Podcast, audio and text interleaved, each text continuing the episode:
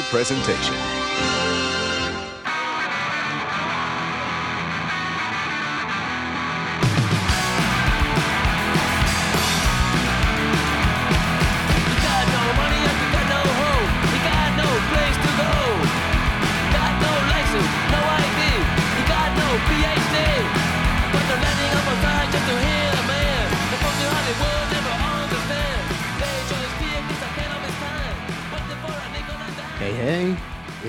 For a new episode of the Florida Sound Archive podcast. I am your host, Jeff Kaiser, and as you can see, I have a special guest here with me.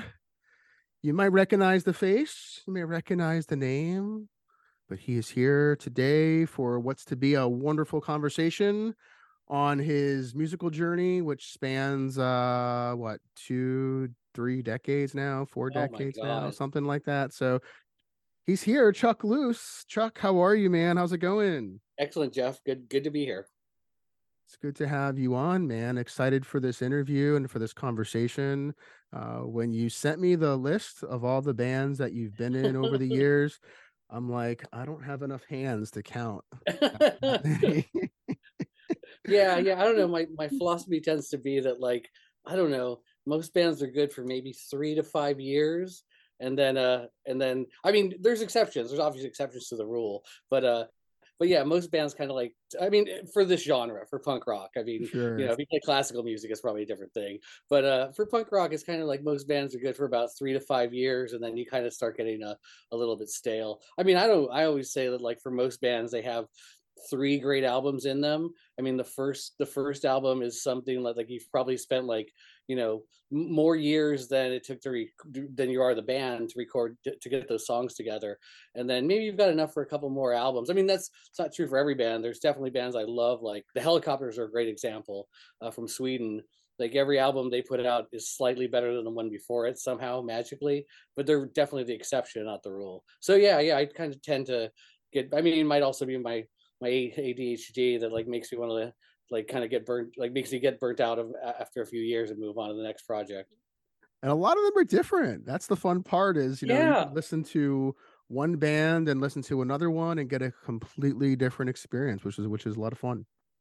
Awesome. Yeah, I hope so. I hope so. Yeah, it's it's I don't know. Who wants to keep doing the same thing? I mean, I don't know. I, the, there's definitely like a quote from um, Paul Simonon out of the Clash that I always like. I always like go back to, which is like punk. Punk is about looking forward. You know, it's about being firmly anchored in the present and cast, casting a glance back to the past, but being firmly firmly looking into the future. You know, and like yeah, wanting to experience new things and try different stuff. What's been the most fun thing you've experienced over the years that uh, comes to mind? I mean, outside of, I mean, bands, just playing music is like, I don't know, it's uh, beyond beyond the the fun of being in a band and stuff. It's just playing music is a very, for me, is a very cathartic thing. I just noticed that if I I play music, my brain works better. Whatever, whatever like elements, whatever parts of your brain they're being activated. Be, because a lot of times playing music is a very kind of like automatic thing, you know. Like it seems like uh, like certain parts of your brain take over that maybe you aren't even aware that you're using. Um, whatever that does, I've noticed is is a really really good thing for me. It makes my brain work better in other situations. Like I notice that like uh, I think out things better. Like I don't jump to conclusions as qu- as quick. Um, but uh, but I mean, really, for me personally, the the the the poster thing and the art thing which I do for a living, is probably uh, a lot more.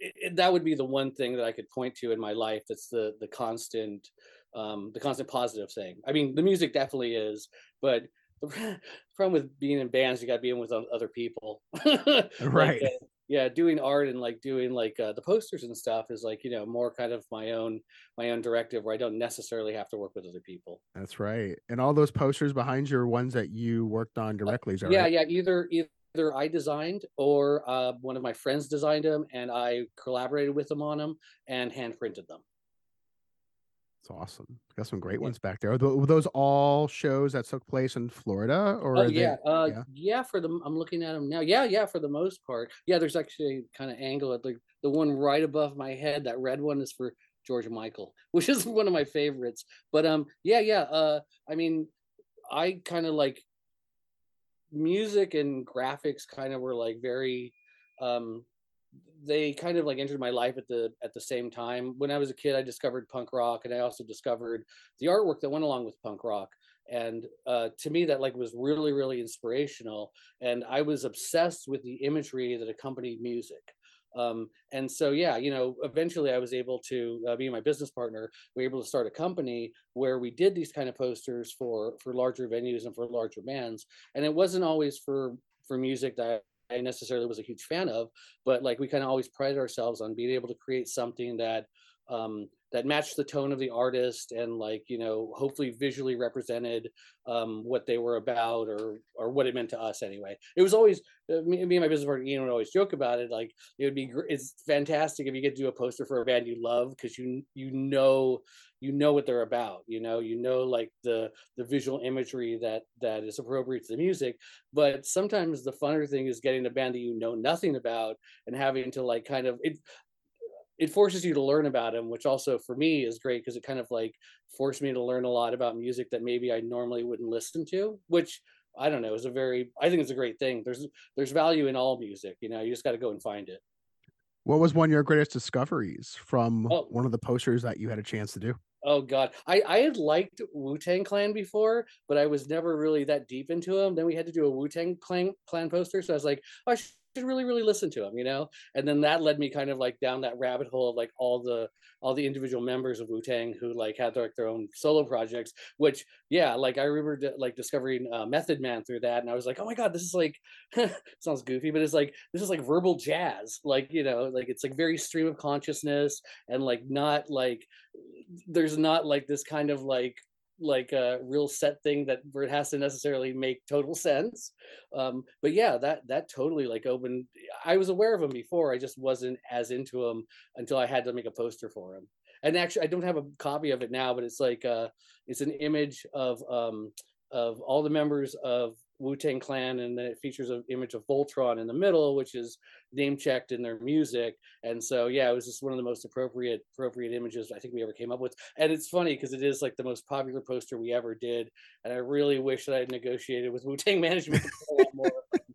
Because uh, yeah like every day not every day but at least like once a month i get an email request from somebody asking hey i saw this poster someplace. You don't have any more do you like yeah sorry no Yeah. How often do you reprint them in those situations to Uh, maybe sell generally them? never yeah Oh, yeah okay. g- generally never yeah i mean usually what it is is we negotiate um like either the venue or the artist uh will come to us and they'll want a and they'll want a specific poster for that show and generally we'll negotiate with them okay we'll produce x amount of posters.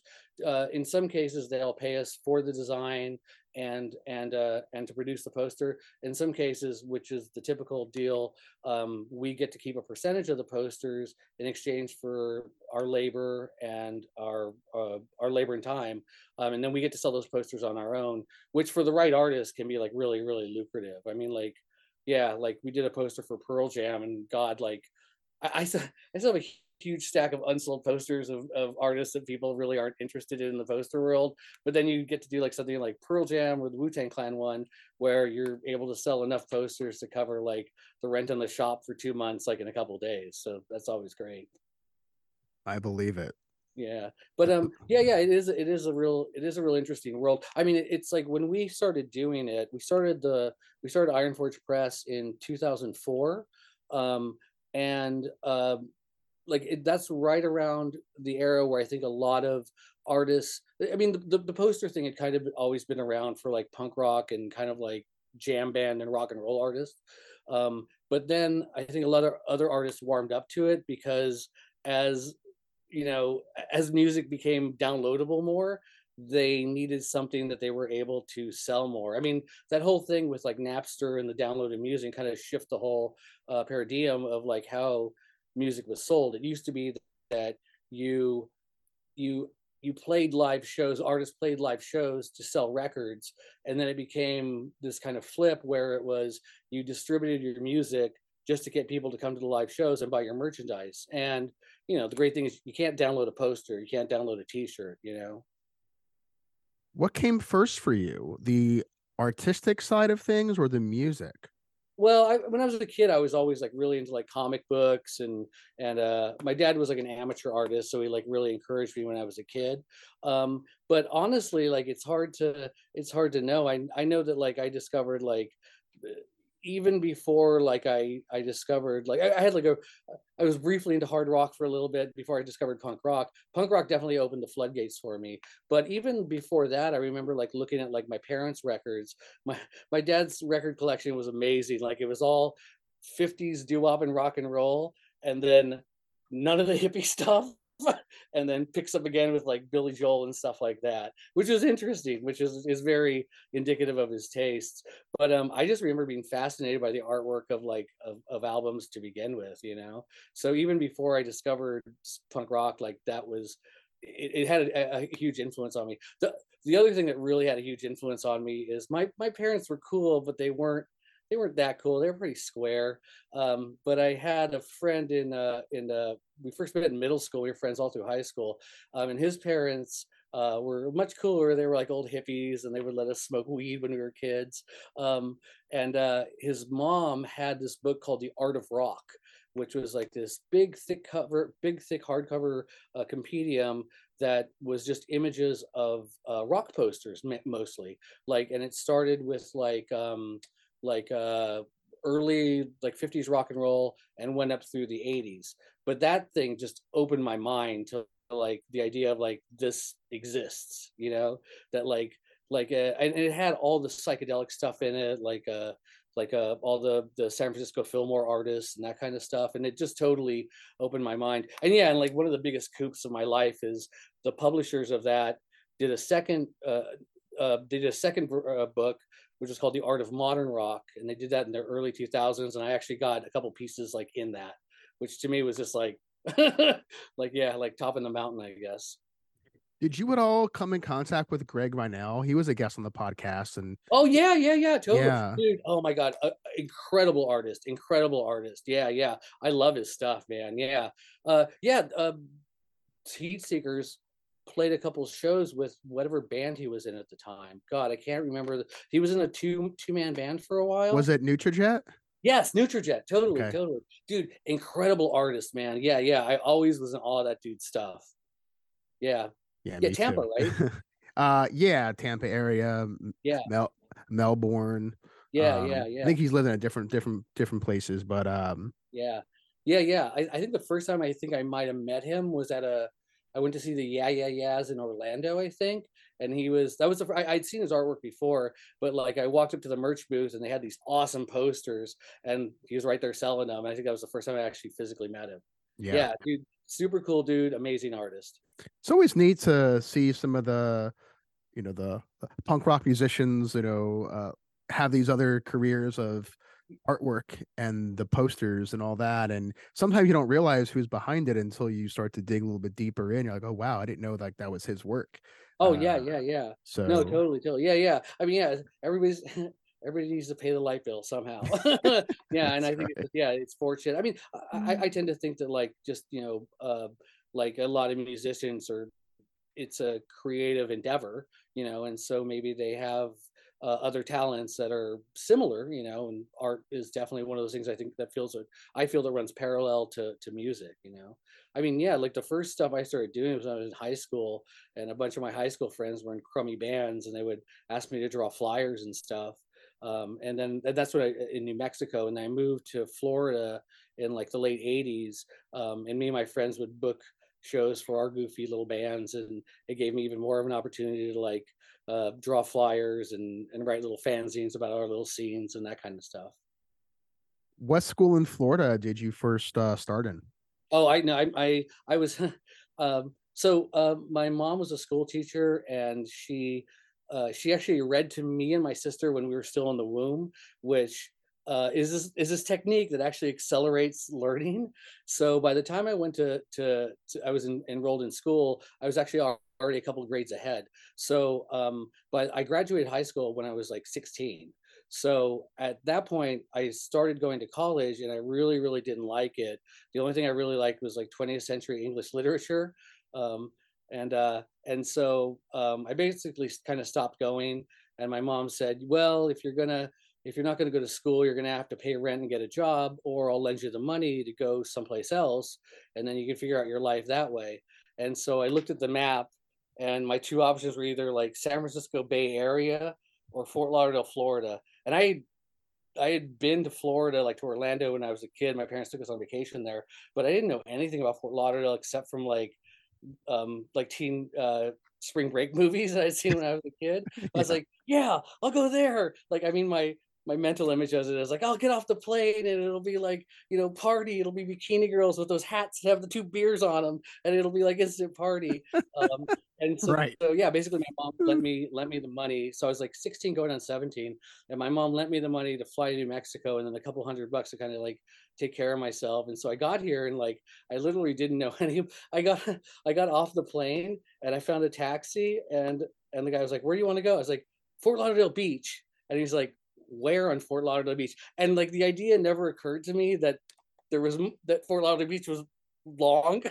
like I just figured it would be he would drop me off and it would be like spring break, and it was not. It was like I was gonna like- ask, did it meet your expectations? not at all it- because it was like the years that like um it was like this is like 87 88 so it was like kind of like the years they started to crack down on spring break in fort lauderdale so he was like he was like where in where in fort lauderdale beach i was like the only the only thing i knew was the elbow room because it was featured in like some spring break movie that i'd seen as a kid.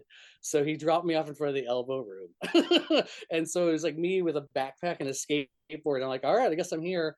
So like i slept on the beach for a couple of weeks and uh and finally got a job and the people i got a job for were very very kind and like I, after i started working for him, it was like in the kitchen like being a dishwasher and then a prep cook and i explained my story to him, and they were very kind they advanced me the money to be able to get like an apartment and stuff and and uh, so yeah yeah by the time i got here i was, I was already out of school. Wow.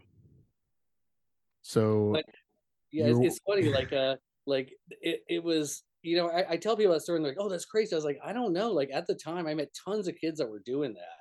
Like like the first people i met in fort lauderdale were like these kids that lived at the covenant house um, which was like basically i guess like a place where if you were a bad kid you ended up. It was like um like a like kind of a soup kitchen for bad kids but they also provided like um like work training programs and stuff like that. But yeah when i first moved here i met tons of kids that were kind of like i mean basically runaways in, in worse situations than i were for sure like probably fleeing like you know like abusive households and that kind of stuff but basically like you know just had like hey that's a sunny place where i could probably like get along so that's probably where i'm gonna go to to get away from my terrible home situation not that i ever had that my yeah, home situation was very very supportive but yeah were you meeting other like-minded kids that Oh, yeah, had yeah. similar interests as you, or Oh, totally, totally, totally. Yeah, yeah. I mean, uh, uh, so I skateboarded a lot. So once I got like an apartment, this is funny. I actually remember I got I got an apartment because of the kindness of the people I worked for. Um, but I didn't have enough money to turn on the electric for like a couple of weeks until I saved up my paychecks. So I had like a wind up alarm. And so I would work during the day, go home, and then go skating all night, like go skateboarding in downtown Fort Lauderdale. Um, and uh, and then like you know go home wind up my alarm clock so i could get up in the morning for work um, but through skateboarding i mean and that was still a time when like skateboarding and punk rock were very very joined and through skateboarding i met like a lot of people and then that kind of like brought me back you know like uh, uh, then suddenly i knew where punk rock shows were and and started meeting even more and more people and so on and so forth and yeah eventually like you know met met the people that i would start bands with what was your worst injury when you were skateboarding? Oh God, I. it's funny because I still feel it. Um, there's a there's an area in downtown Fort Lauderdale, like a building called the Mercedes City Center. I think it's still there, but there was this two set of like five stairs, and so you had to ollie the first set, and then really quickly ollie the second set because the runoff is really short, and like I was like I wanted to like all these younger kids were doing it. I mean, and younger, I mean like 14, and like I was like I can totally do that. I can totally do that and I landed badly and I hyperextended my my knee, which is like where your knee goes past like it goes like I landed flat-footed and my knee bent backwards but past the point that your knee is supposed to bend and like my kneecap kind of slid out a little bit and uh it i mean it was it was i couldn't really walk easily and i had to put like a brace on it for like a like a, a couple months. Um eventually it healed but it's funny still like now in cold weather or if i if i like uh overstress that knee i can still still feel it. Especially as you get older, right? It starts oh to- no no. Dude oh my god all the you know when i was younger i would Mm. just like shake it off like ah no you fall on your face like you know you like you totally ding yourself up and it's like ah i'm fine i'm fine and then suddenly you hit like 35 and every one of those injuries like it, it reminds it reminds you of when when it happened. Yeah yeah no totally totally. Every little every little ding i took from a skateboard in my shins has come back to haunt me over the past 10 years like some people like will get tattoos to help remind them of their youth or oh. whatever, but later on you'll eventually start to feel the pain and aches from oh, injuries. Oh, yeah, yeah, you were- but no, that'll the- remind you of that time.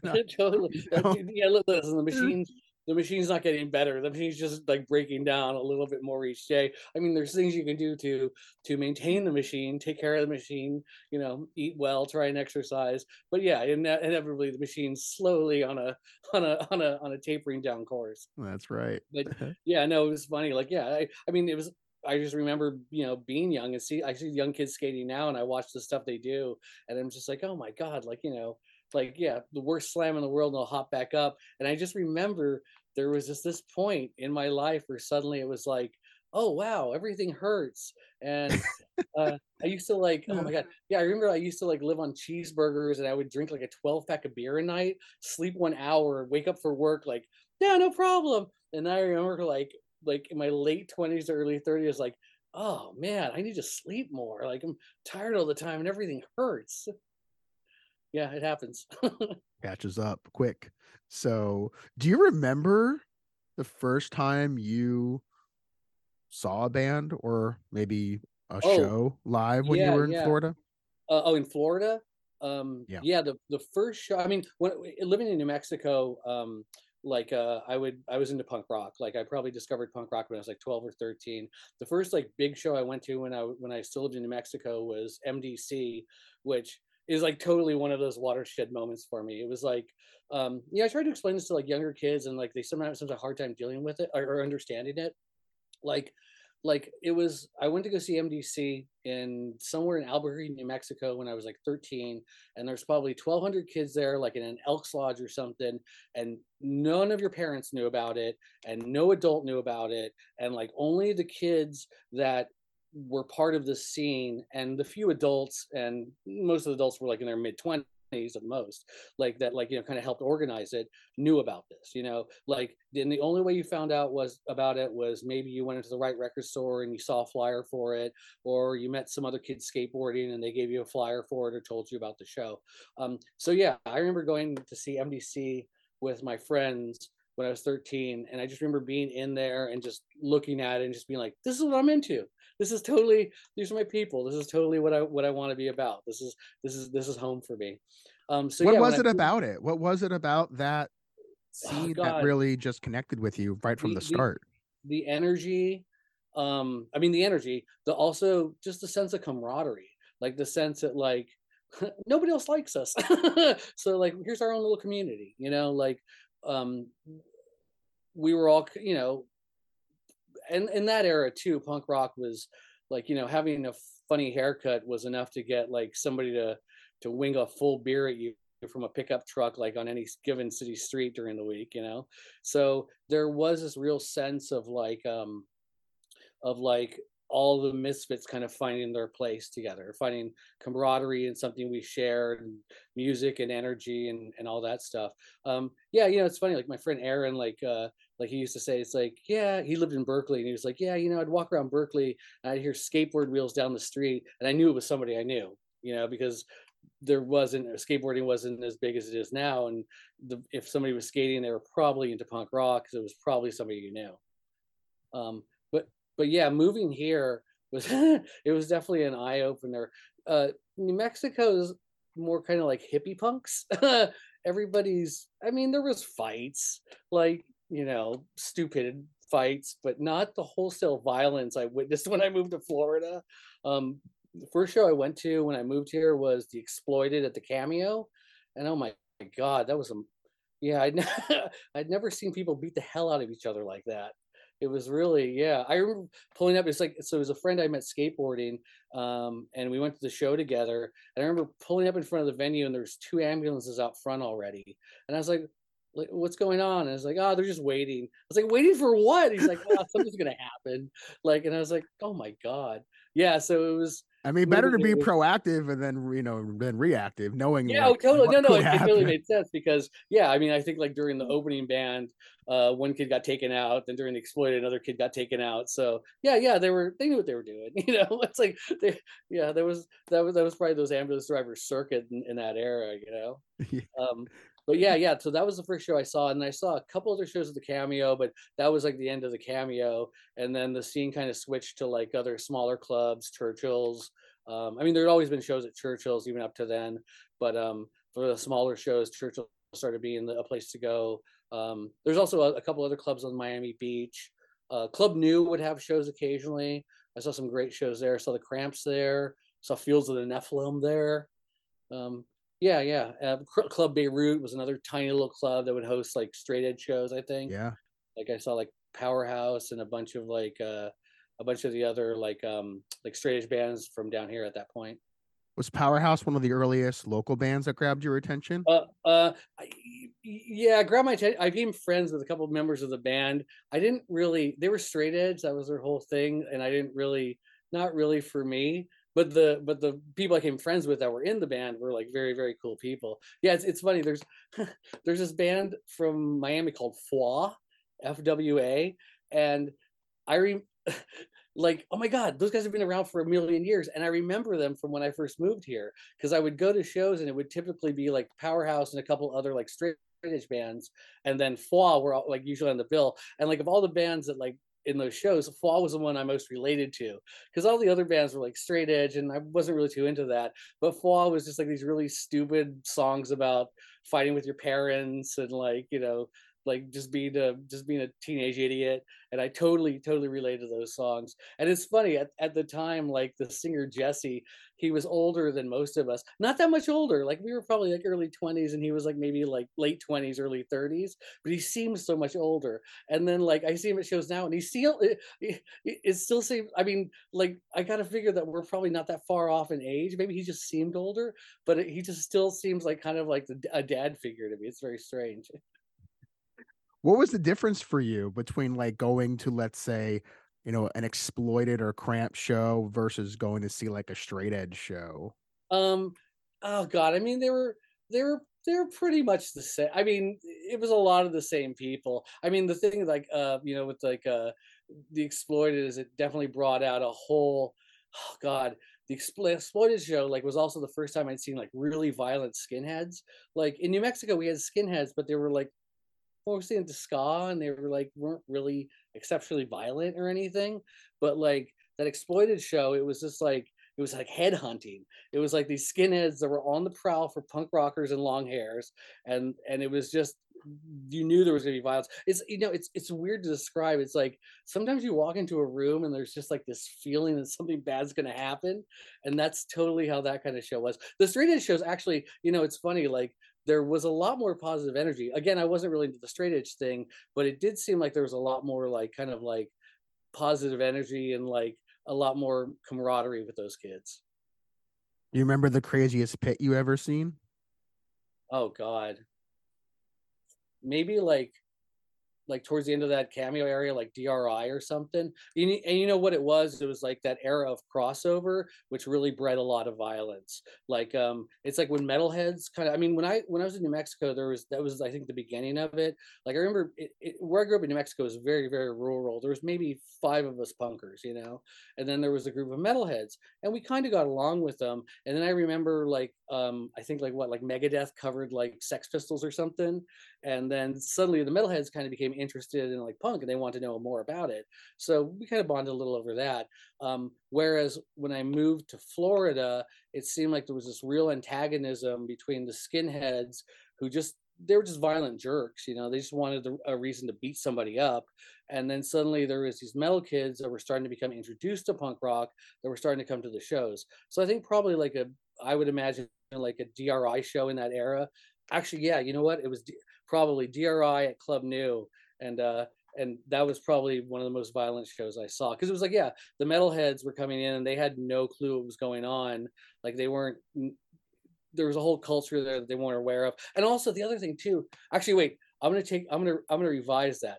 The most violent pit I saw was, I think, either the Circle Jerks or Murphy's Law at Summers on the Beach, and the Circle Jerks one because it was Fleet Week. So Summers on the Beach was like this, like kind of like they mostly hosted glam rock in the 80s and then towards the end of the 80s they started booking whatever because glam rock was kind of over and they booked a circle jerk show and they did it during fleet week when all like the navy people like all the sailors are in town for like their week like week vacation or something. And so i remember as i was, I was uh, standing near the front of the club and i see all these guys in sailor uniforms like come in come up to the front door and i'm like ah this is this is not going to go well. And so they all came in like in sailors uniforms and they didn't kind of understand like um you know the the, the at that time i mean the pit and moshing is different now with like crowd killing and those kind of dances and stuff. But at the you know at the time like the pit was violent but it was like there was a certain if somebody fell down you picked them up you know? It was like kind of like it was roughhousing but it was kind of an understood tribal thing the sailor guys came in and they just saw it as a big fight you know? They looked at the pit and they saw it like oh this is a chance to kick somebody's ass. So they jumped in there and they started fighting and then of course like the skinheads beat the hell out of them and i just remember like wa- I, I was sitting at the front like by the front door i watched all the sailors come in and like uh I, w- I like was still waiting there eh, like maybe like 20 minutes later when the, the security's bringing them all out and they're all like black eyes and their hats are on sideways and like bleeding from the mouth and like i was like wow that went down really really quickly.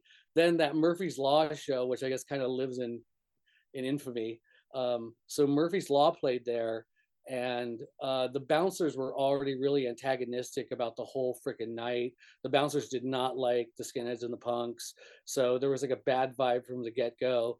Um, these two girls got in a fight. I mean, I'm this is from what I recall. I was way in the back and I left as quickly as I could. But from what I recall, these two girls got in a fight. One girl tried to mace the other girl, um, and she had the mace can backwards. So when she fired it, the mace went behind her and hit Jimmy from Murphy's Law in the face. So he started, he's like, yeah, you fucking maced me.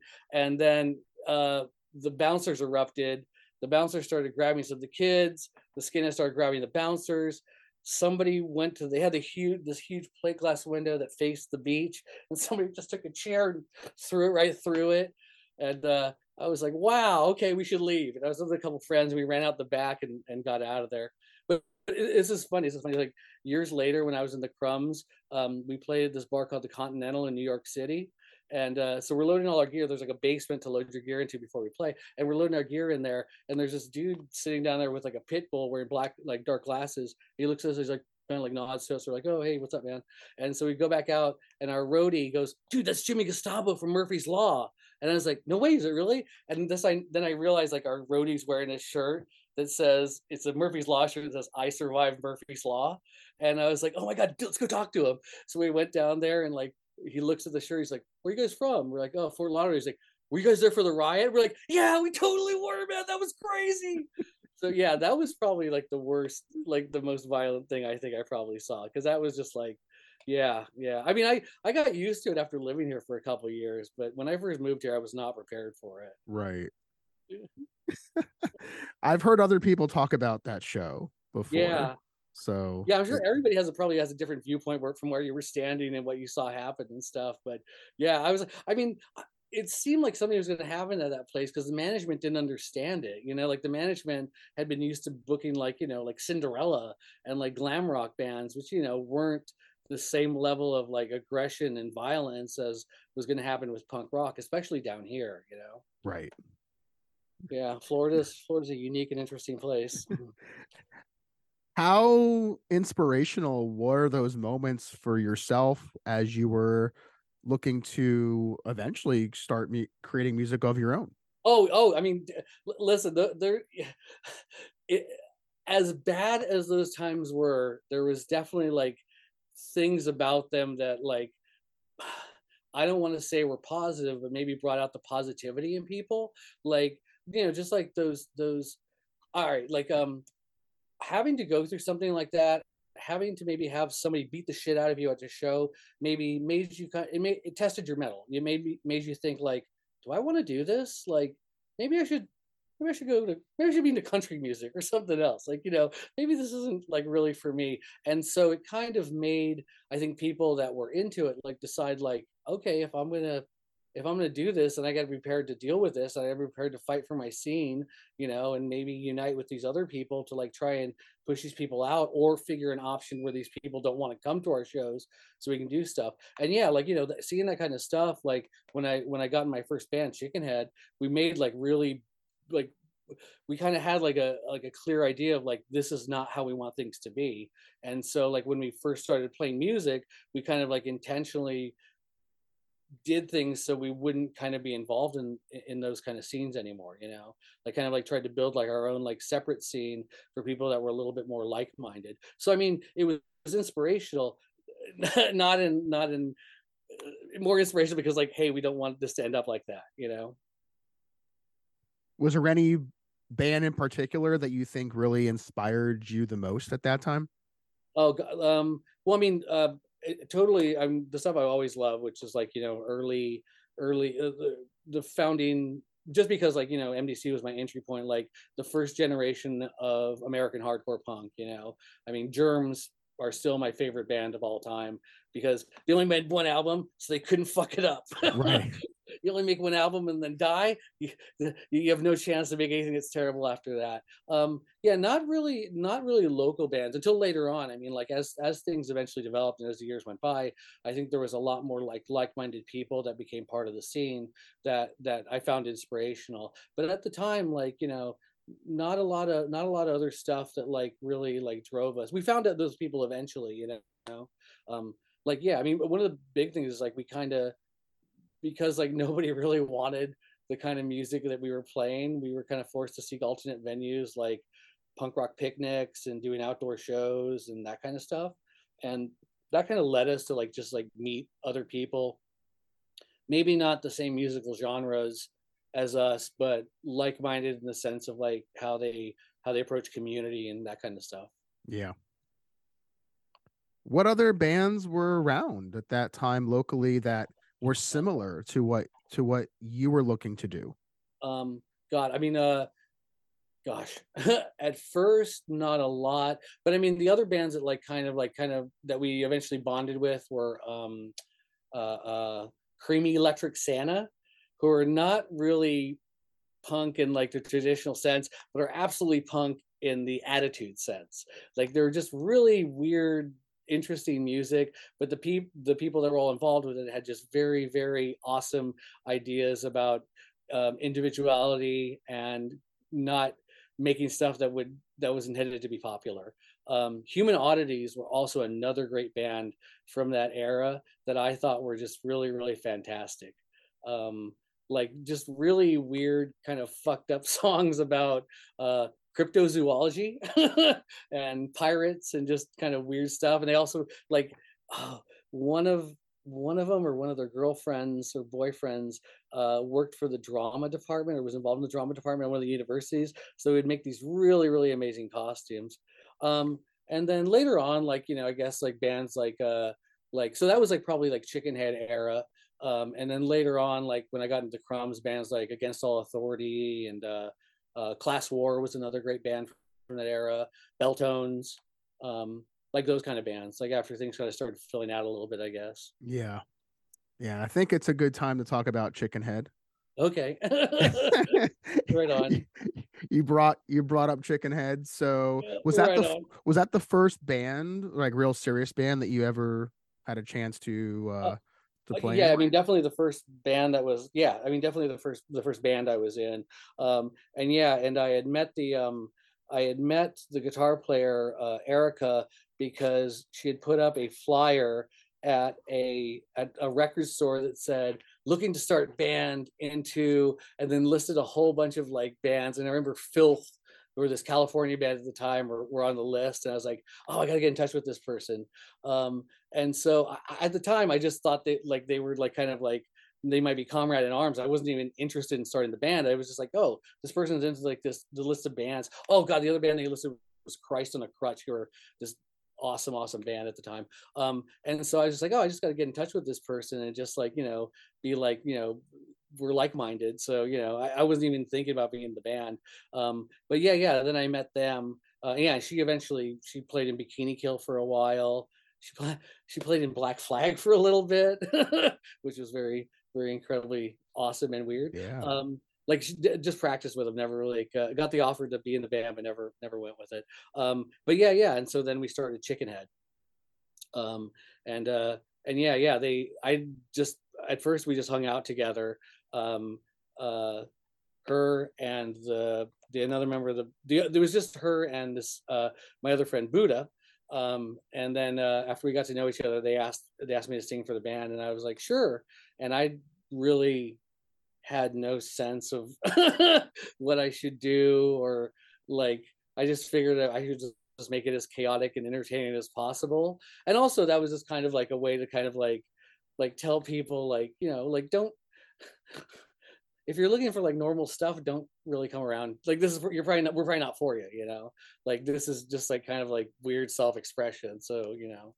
Yeah, so it was just like really really just kind of self-destructive and silly. I thought it was fun, but yeah, it was uh and uh, yeah, because I remember like eventually we got to get we got enough money together to go record like a seven inch, and uh I remember like being in the studio and the guy and like I was singing. The guy's like, "You got to sing into the microphone," and I was like, "He's," I was like, "What?" And he's like, "He's like, this isn't playing live." He's like, "You got to sing into the microphone," and I like, which had never occurred to me that that was what I was supposed to do so yeah so chickenhead um That's yeah we we uh uh at that time i mean like there was not we we, we started booking shows because there was like bands that were touring especially from california that we really really wanted like like uh like see and, and host and so we started booking shows for them and then through that we got to meet like a lot of like the california bands that were involved with like the lookout record label um and then uh and then eventually we toured uh, across the country and ended up in California, which point the band broke up. What do you remember from that first Chickenhead show, considering how chaotic some of those uh Yeah, not a shows lot. were? What was, the, what was the what was the first one like? Oh god, the first one. Okay, actually, the first one we played with that band, the Human Oddities, in one of their parents' living rooms. I think their parents had gone out of town, and they decided to have a show in the living room. And so I think at that point, it was just me and Erica, her playing guitar and me singing. And uh, yeah, I think I think I probably got naked and ran around and maybe drop dump some pudding on my head or something like that. Just you know, just silliness. yeah. And then i mean eventually then we codified it into something a little bit more still ridiculous but like maybe like a little bit more something i guess where you could do that. And then and then it just got really self-destructive. Like it just got like you know like lighting ourselves on fire and like breaking bottles over our heads and like that kind of silliness. And and it's funny because when we broke up we're like we've kind of ridden this train as far as it's going to go i mean the, the next step here would be to like drop a car on me or something Right. you know, Where do it's you not- go from lighting yourself on fire? And I that Yeah, set the yeah, bar that- really high, Chuck. that was yeah that was a bad that was a bad idea that was a in retrospect um yeah so was I- that was that completely just like on the fly, or did you plan that? no so i had around that time i had visited new york city and i saw this band called the fifth column who were like this weird industrial band but the singer lit his hair on fire and i thought it was the coolest thing. Like he lit his hair on fire and it burned for like a minute then he put it out and i was like that's so cool. I'm gonna totally try and do that. So like i practiced it so i was like i'm just gonna dump lighter fluid on myself and i'll light it on fire and then and then it'll go out right? And so um I decided to practice it. Up to up to that point, I'd been doing like one part of like when you can play, I would blow fireballs. I would like take a mouthful of like lighter fluid and boom, blow fireballs out. Um, and so I was like, all right, the next step is I'll just dump the lighter fluid on myself and light myself on fire. And so in my mind, what was going to happen was I was going to dump lighter fluid on myself and light myself on fire, and then jump out into the crowd, and it would go out. I don't know why I thought that would happen. Um, but Right. yeah, instead what happened is I jumped down and my shirt's still on fire and I'm trying to pull a flaming shirt off over my head and it completely burned my eyebrows off. Um, yeah, yeah, not I'm glad somebody caught it on video because I don't think most people would believe me that that actually happened otherwise. Yeah. Um, but yeah, yeah, and that was actually that was at Churchill's, and that was the second lifetime ban I got from Churchill's. The first one was like Chickenhead played a show there maybe like a month before, and I had gone to go see Judas Priest a few weeks before that show, and Rob Halford rode on stage on a motorcycle, and I thought, God, that's so fucking cool. So the so when Chickenhead played at, at Churchill's, I like put like a board up against the stage. I rode my motorcycle in on stage and got off, and we played. I think we played like uh, Queens "We Are the Champions" for like 15 minutes or something. And then the manager guy, the, the stage manager, was like, "You're banned. You're never coming back here. Get out of here." And I was like, "All right, whatever." And then like I came back a couple weeks later, and he had been fired. So nobody, there was nobody in authority that remembered I had been banned. So uh, so yeah. So then we played another show, and I lit myself on fire. And that guy said, "You're banned forever. You're never coming back." And I think the next week he got fired. But yeah, the the light on fire thing, not not a good. I mean, yeah. So, so after after it happened, I managed to get like the shirt off, and like I could feel like blisters bubbling up on my body from like the burns. And so I ran to the bar, and I was like, I was like, come on, give me like I just need like a pitcher of ice. And the bartender's just looking at me like an like he's like, you're stupid as hell. And he just like fills up a thing with ice water and dumps it on me. He fills up another one, dumps it on me. And so like after that, I settled down for a little bit. I was like, I probably need to go to the hospital. So I went to the hospital, and so I go into the emergency room. What a waste of the emergency room. There's people that need help there. Um, so I go in and like I'm still like my eyebrows are gone and like I'm bright beet red from being burned and there's blisters coming up and I'm wearing all this stupid punk rock crap like boots with bandanas all over them and so I go in the the doctor takes me in she's like so what happened to you and I was like we were having a barbecue and I dumped lighter fluid on myself accidentally and she's just like okay here's some burn cream. Yeah uh, you probably won't be able to you'll probably need to like lay down for like three or four days. And so uh yeah that was uh that was what happened for like the next week. I had to like kind of like carefully walk around putting burn cream on myself till the blisters went down. You still have any scarring from that?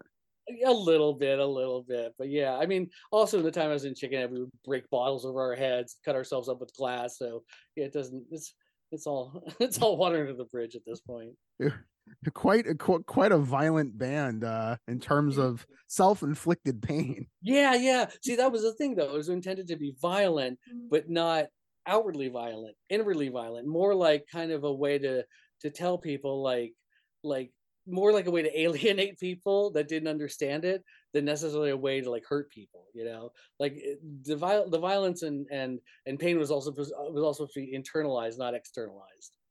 How was the band being received in some of the other places you were playing besides South Florida? Um, uh, generally pretty well. I'm trying to. All right, let me think about this. Uh, so uh, we played in Richmond, and uh, we stayed with that band Avail, um, and uh, we had somebody had gotten a bottle of vodka, and I was I was those were my those were my salad days when I was green in judgment. I didn't realize how much vodka I could drink before I turned into a complete mess, and I drank way too much vodka even before the gig started, and so I was like lying in our van puking out the back while they were while while they were trying to get us into the gig, and um and so the Avail guys thought it was really really funny, and so we didn't play that night, but they thought it was really funny. Um, and then uh, we let's see, we played in like Cleveland, and um, not too. I think I like they had pizza. They'd given us pizza, and I smashed pizza all over my face and rolled around it, and everybody thought everybody thought it was pretty entertaining. Um, and then by the time we got to the West Coast, we had played enough shows where like the set was at least it wasn't that destructive. It was at least like sixty percent music. So uh, by the time we did that, like it was getting a little bit more well received because it wasn't as ridiculous. Like it actually had like some similarity to a real band. Is that the only band you were the singer of? Yes, yeah, yeah. So so after we got to California, Mm. we kind of figured it had run its course, and two of the band, three of the band members wanted to stay there in California. So I was like, yeah, it's kind of like run its course. So I came back, and at that point, I'd caught the band bug, and I wanted to be in another band. Um, so I was friends with so uh, the person Emil who had roadied with Chickenhead. Um, he we came back and we were like talking like man we really we should start a band. He's like yeah i'll learn to play bass. And and i was like cool. He's like and i know this guy that can play guitar this, uh, this guy Raph. and i was like all right cool. And i was like so i guess there's not really a position for a singer here huh? And he's like they were like no not really. So i was like god damn it i'm gonna have to learn to play drums. So that's basically what i did is i learned to play drums because nobody else wanted to do it so yeah, yeah. So that was really the only band that like I was the front man for. Then every other band since then it's been like um like uh like drums slash backup vocals. What's your preference? Do you prefer the the drums? Well, at this point, the drums for Mm. sure because it's like yeah, a lot, lot less weight to carry as far as like the performance goes, but also just drums is actually playing. You know, like it's actually like there's groove and there's there's that really cool thing about being in a band where you have that kind of unspoken communication with the other members of the band and just the thing that makes music really really cool and interesting you know? Yeah i definitely prefer to play drums more than sing at this point in my life for sure. Who was the first band you did play drums for? uh crumbs. So crumbs, yeah. Basically i learned yeah i learned to play drums. And uh yeah so so um uh Emil and Raph, we all all three of us decided we wanted to be in a band, and we were really, really, we were like, yeah, we should be in a band that sounds like the Ramones. That would be totally awesome. So yeah, basically all I did is I got together the worst kit in the world, made from like partially homemade parts, and I put it together in my garage, and I just listened to the first three Ramones albums on repeat until I could like do that four on the floor, like 16th note Ramones style drumming and then uh then eventually got workable enough that we could actually start putting our own songs together And Did you think at that time that it would really would be a band that made any headway, or like was it just kind of for fun? I- Like yeah i mean i, I i've kind of always i i've never never really harbored any delusions of grandeur i mean like i don't know just because i've observed like other people in bands and like the paths that they've taken and stuff um and i don't know like i've always kind of tried to hold the opinion that like uh to quote to quote my friend glenn danzig hey who i do this for hey me or you i do this for me you know i mean? Like to, to me like the whole point of um the whole point of playing music is self-satisfaction and the ability to um to to satisfy your creative desires you know? And if anything else comes of it that's fucking awesome. That's great. That's gravy on it.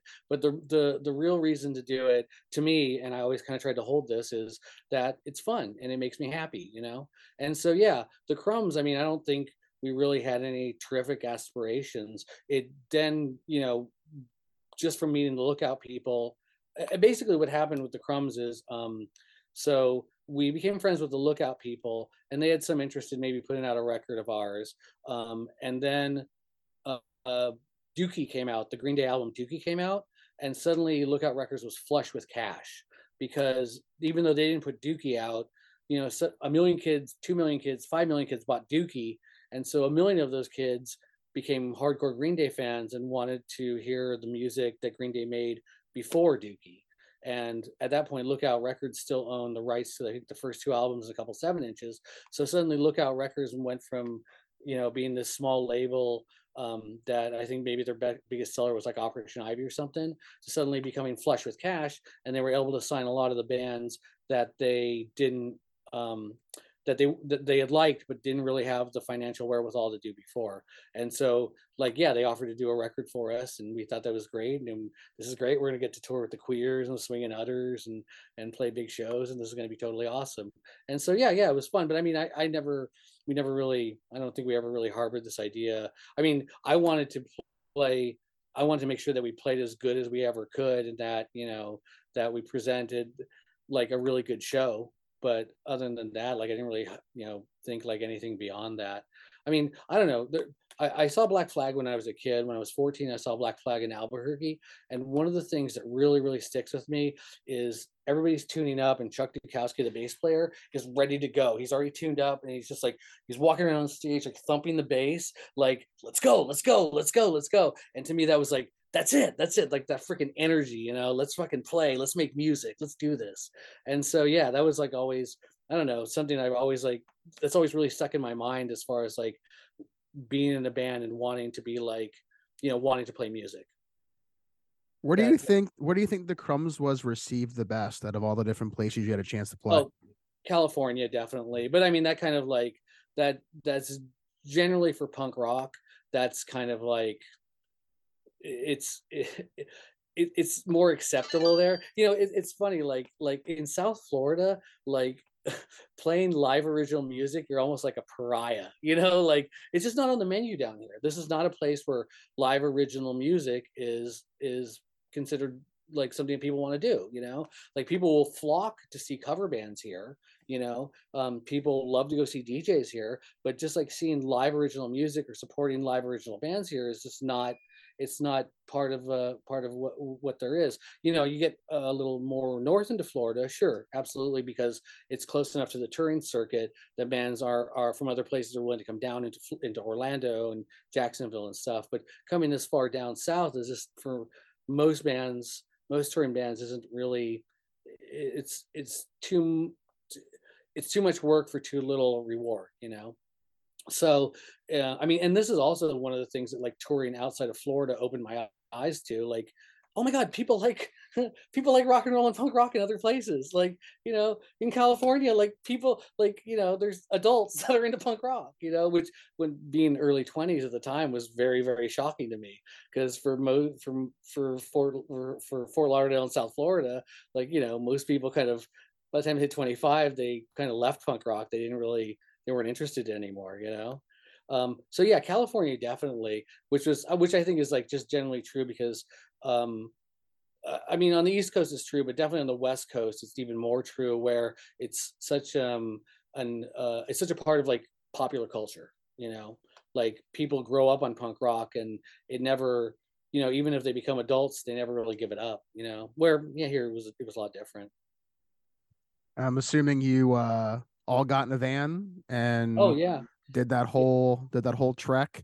Uh, totally totally yeah. any any stories from the road that stand out to you Oh, that uh you want to I mean, share? just the just the typical stuff. I mean, it was it was it was the best of times. It was the worst of times. I mean, I being in a van, un, not having a shower for four days, living on Taco Bell burritos with my friends is still the best times of my life, no matter what. You know, like yeah, like it's it's it's it's uh it's not fun. I mean, listen, hey, a million song, a million bands have written songs about the road, I guess, and so it's all well documented. But yeah, I mean, just i don't know, like yeah, lots of we we when we just when we when we got on lookout, they gave us like a little bit of like a signing bonus, which was enough for us to get new equipment because we didn't really have great equipment and to find like a van to like tour in. And so um, we, my friend Brad was a mechanic. We used to call him the Golden Wrench. He actually, he went uh,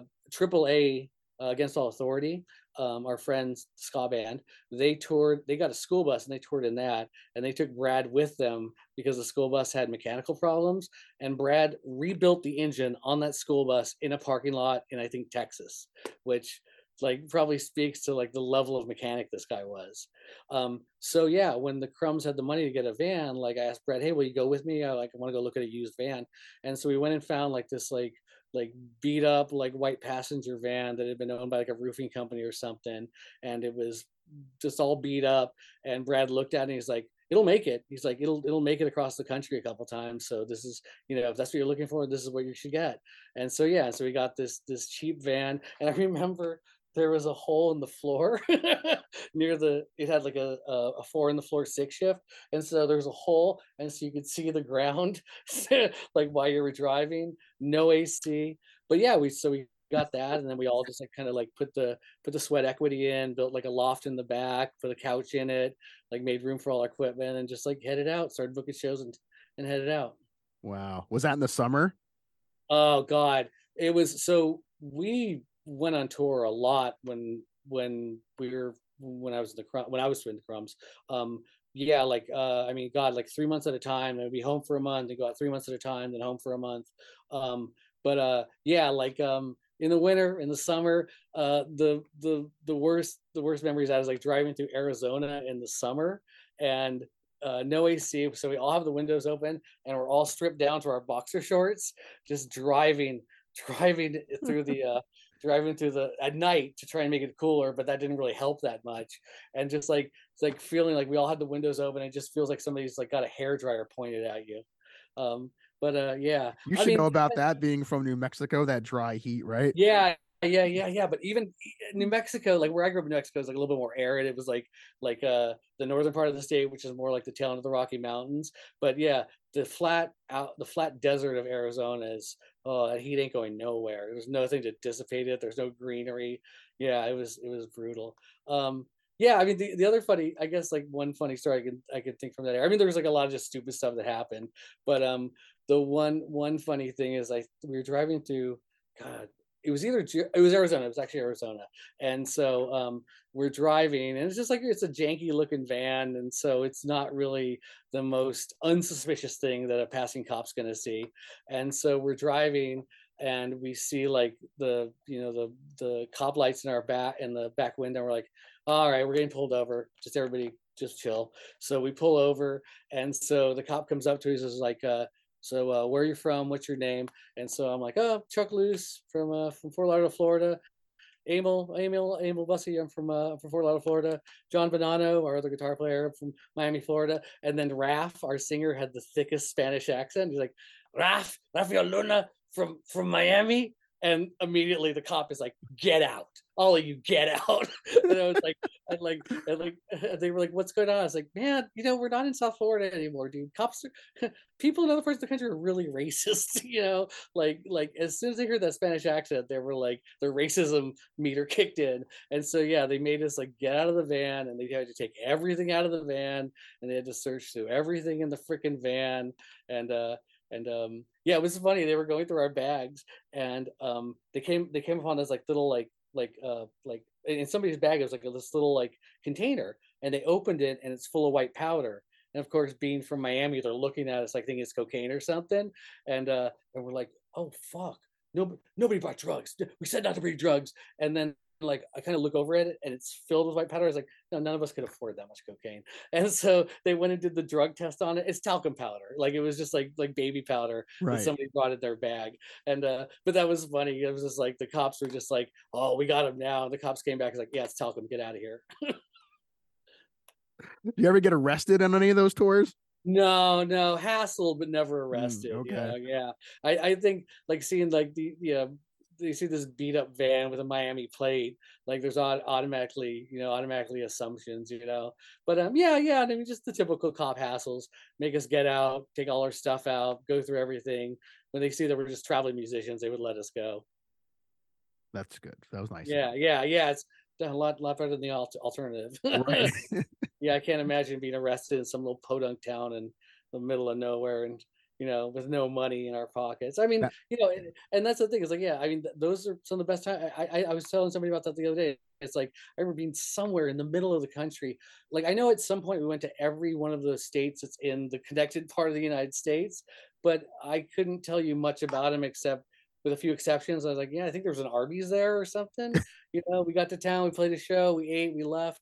Um, but I remember like being like somewhere, maybe it was near like Cleveland or Cincinnati, and I remember like we had just enough gas to get to the gig, and we and on top of that, we maybe had like seven bucks. So we went stopped the grocery store and bought like a loaf of bread and a thing of bologna and made it into sandwiches. And I was like, God, we just gotta get to the next gig. And we got to the next gig, and luckily we had t-shirts to sell. We sold all our t-shirts. We suddenly had like 300 bucks in our pocket. Like, all right, we're awesome. Yay, back on the road. Um, but yeah, yeah. But even like being in that situation was just like, this is still the best time of my life. You know, this is still like, like there's nothing that's gonna be better. You know, the the, the best day working is still worse than the than the worst day touring. Where were some of the places you were sleeping? Oh God, uh, uh, I so uh, one thing I started to develop is I'm going to sleep in the van to protect the equipment, but also because then I won't have to sleep on the floor of some disgusting punk house where I wake. Yeah, just I remember waking up and there's like there's like pennies stuck to me, and or like waking up and like opening my eyes and the first thing I see is like a cigarette butt and a cat turd, like yeah. So like after a while, I just developed like I'll sleep in the van, guys. It's cool. I- I'll totally, I'll totally uh, get it. And then also, and then the other thing that that that developed from that is like a sense of like um uh, uh how to tour well, backpack, how to load everything in my backpack, sleeping bag, my own pillow, uh, um, the, the small tube of toothpaste, Q-tips, the small toothbrush, uh, like all that kind of stuff, you know, like like just develop like kind of a sensibility about like what what the very minimum I should bring, but that's going to satisfy everything I need to do.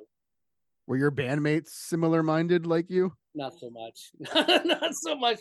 A lot of, lot of, lot, lot of trash bags just jammed with clothes, and then and then like a weekend they smell really really bad and they can't find their socks I was gonna ask. I mean, are you actually doing laundry on those tours? oh yeah yeah yeah oh i mean yeah it would it would it would get bad but yeah there's there's actually times that i would force other like i mean and this is true for like every band i've been in that i've toured in.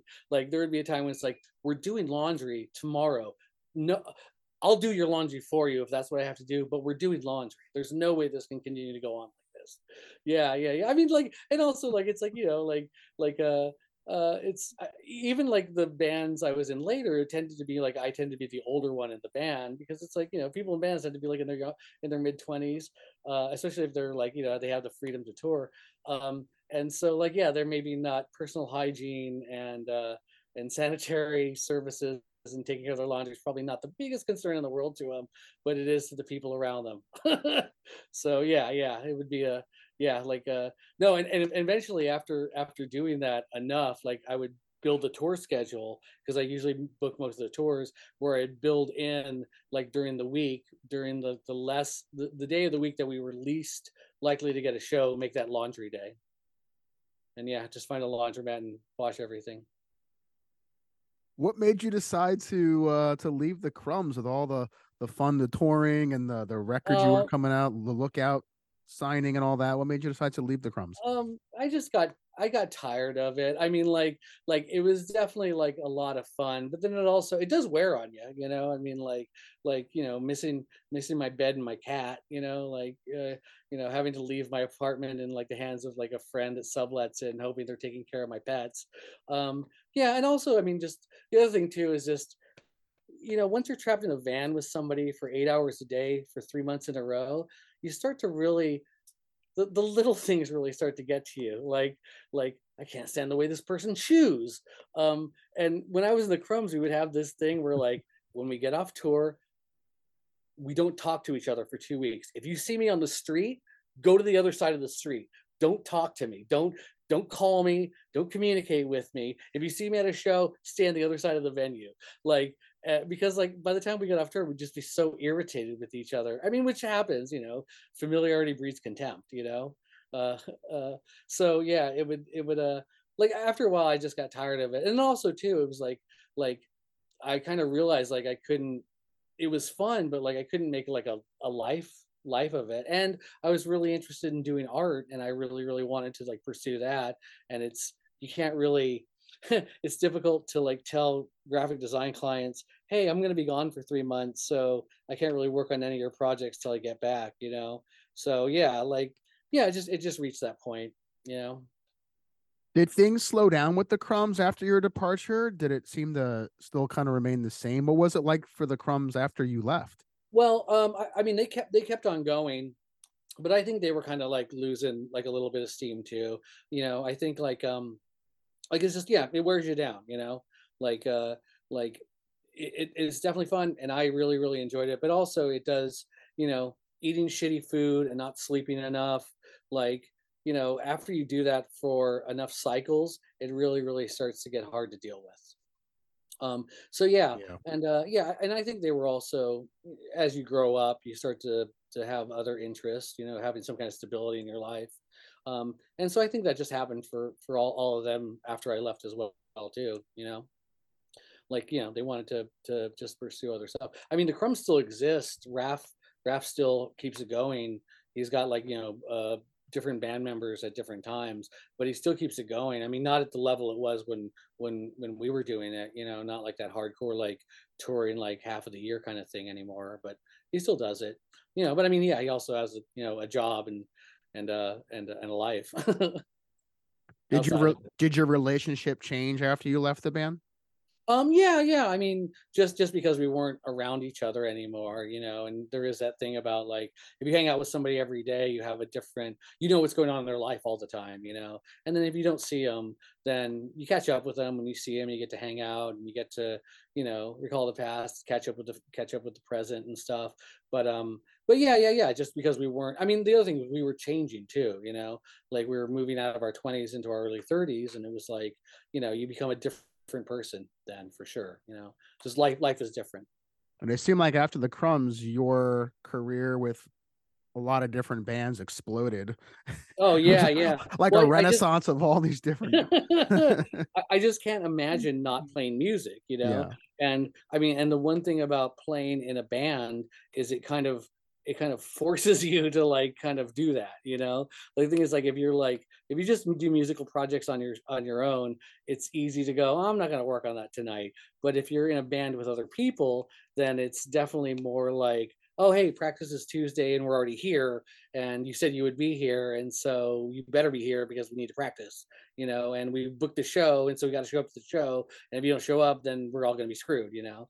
But yeah yeah i mean and and I, I i just can't imagine not being in bands you know it just it definitely wasn't i mean i think the next band after that was maybe heat seekers maybe i can't it all kind of runs together you know I would imagine so. Like, even- even- yeah but even heat seekers toured but at, at that point we had like a little bit more of like um you know like all of us were like we had I don't want to say I guess kind of careers or we had like you know jobs that we cared about that we like to do so like touring wasn't we weren't able to tour like you know half the year like like I was able to do in the crumbs like you know heat seekers toured and played South by Southwest a couple times um and so yeah tours were just kind of like uh, more like all right we're going for two weeks and then we'll be back you know What did you like most about the Heat Seekers? Oh, the music. I love Mm. I mean the people for sure. Like yeah, those are those are you know, my brothers and sister. Like uh, I love those people so much, you know. Like um but also the music. I mean like I I love that primitive rock and roll.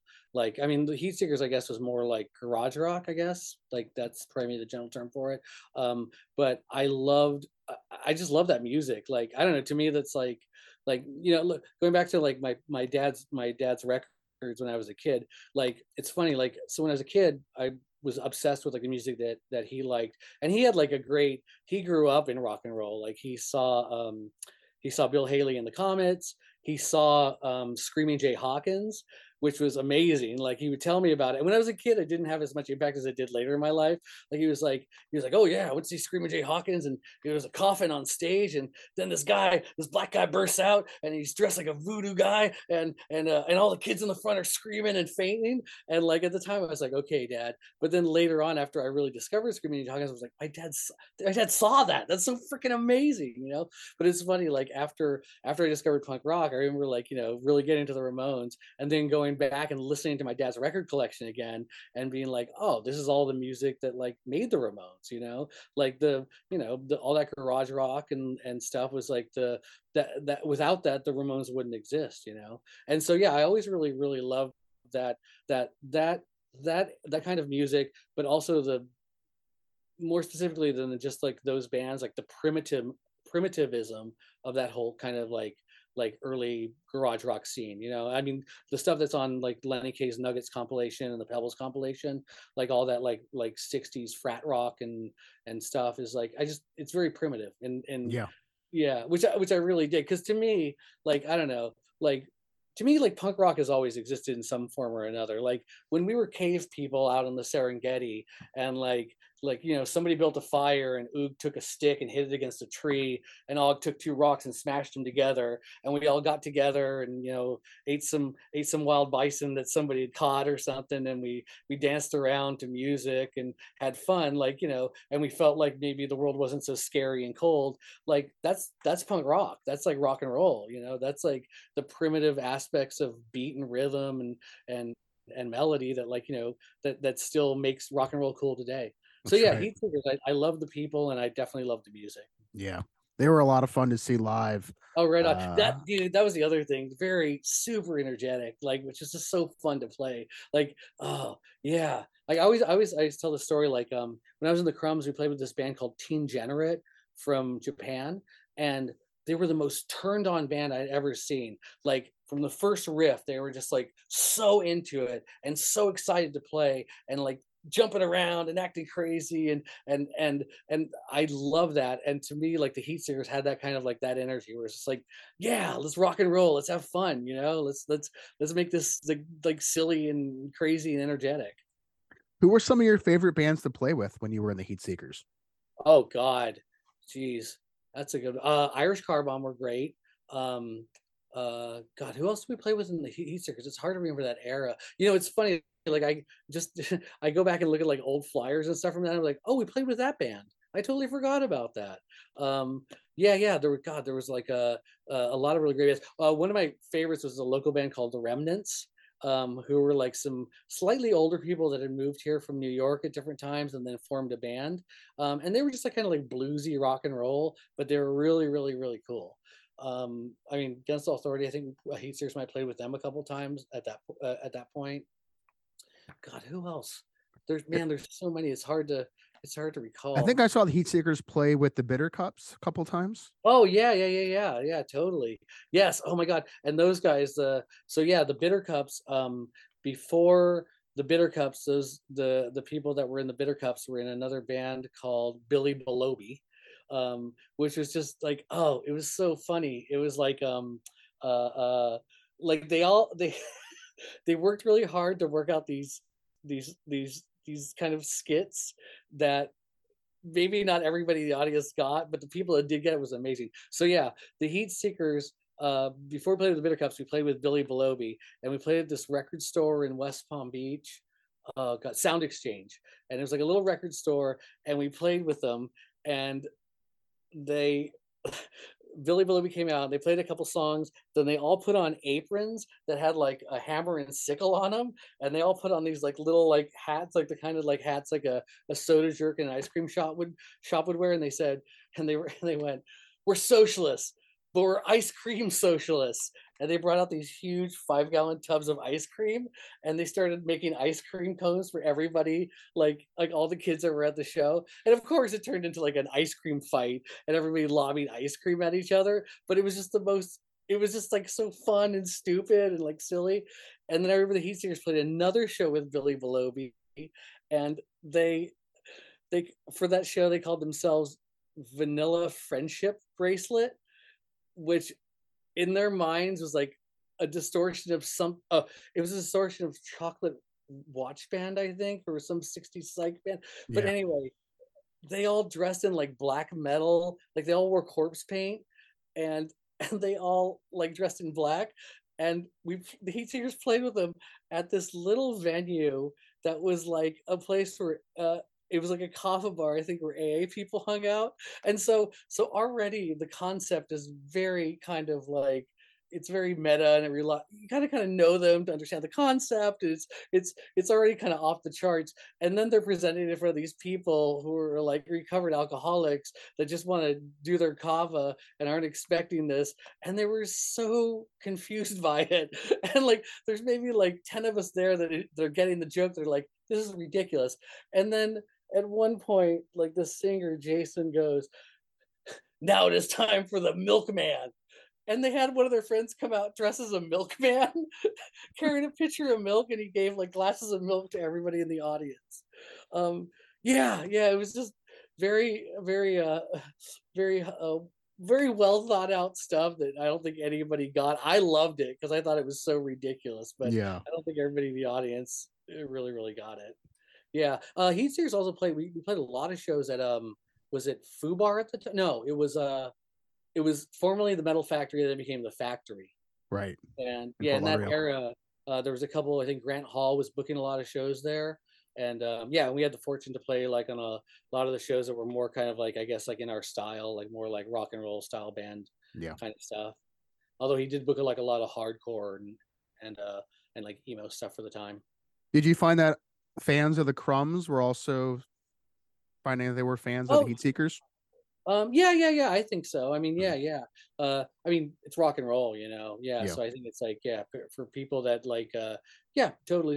And and the and the and the weird thing is like, um, like, uh, from just the era that the Crumbs were at, I think a lot of for a lot of kids, it was kind of like their entry point into punk rock. which is like wow i feel very honored to like be that that that uh that conduit for like a lot of kids lives because i understand how much that mdc show i mentioned meant to me you know?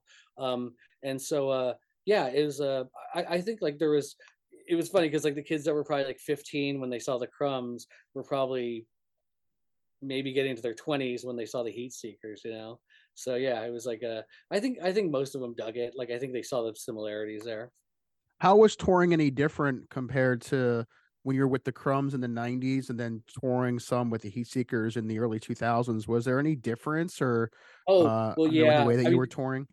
yeah just just because we were we were better financed because by that point we were all like adults with like real jobs so like it wasn't like you know in the crumbs it was like oh god i really hope i can come back to my job when we get back because i've got like you know three dollars in my pocket coming back off tour whereas like um in the uh in uh in the heat seekers it was like oh, okay well we all have like jobs and like we've got situations set up where if we take off for two weeks it's not going to really be that big a deal. And then the other thing too is like i had bought like a, a honda odyssey minivan before the heat seekers and that's what we used to tour in. And so that was re- it was really nice. It was like um so it was a minivan and it was enough to fit four of us maybe five if we put down the middle seat um plus all our gear but it also had like a really nice sound system and cup holders all over and a flip down tv it was like a, it was like a made for soccer moms you know Yeah. and so and then and then the other thing too is like i put like a like like one of those soccer stickers on the back window which assured that we never got pulled over by cops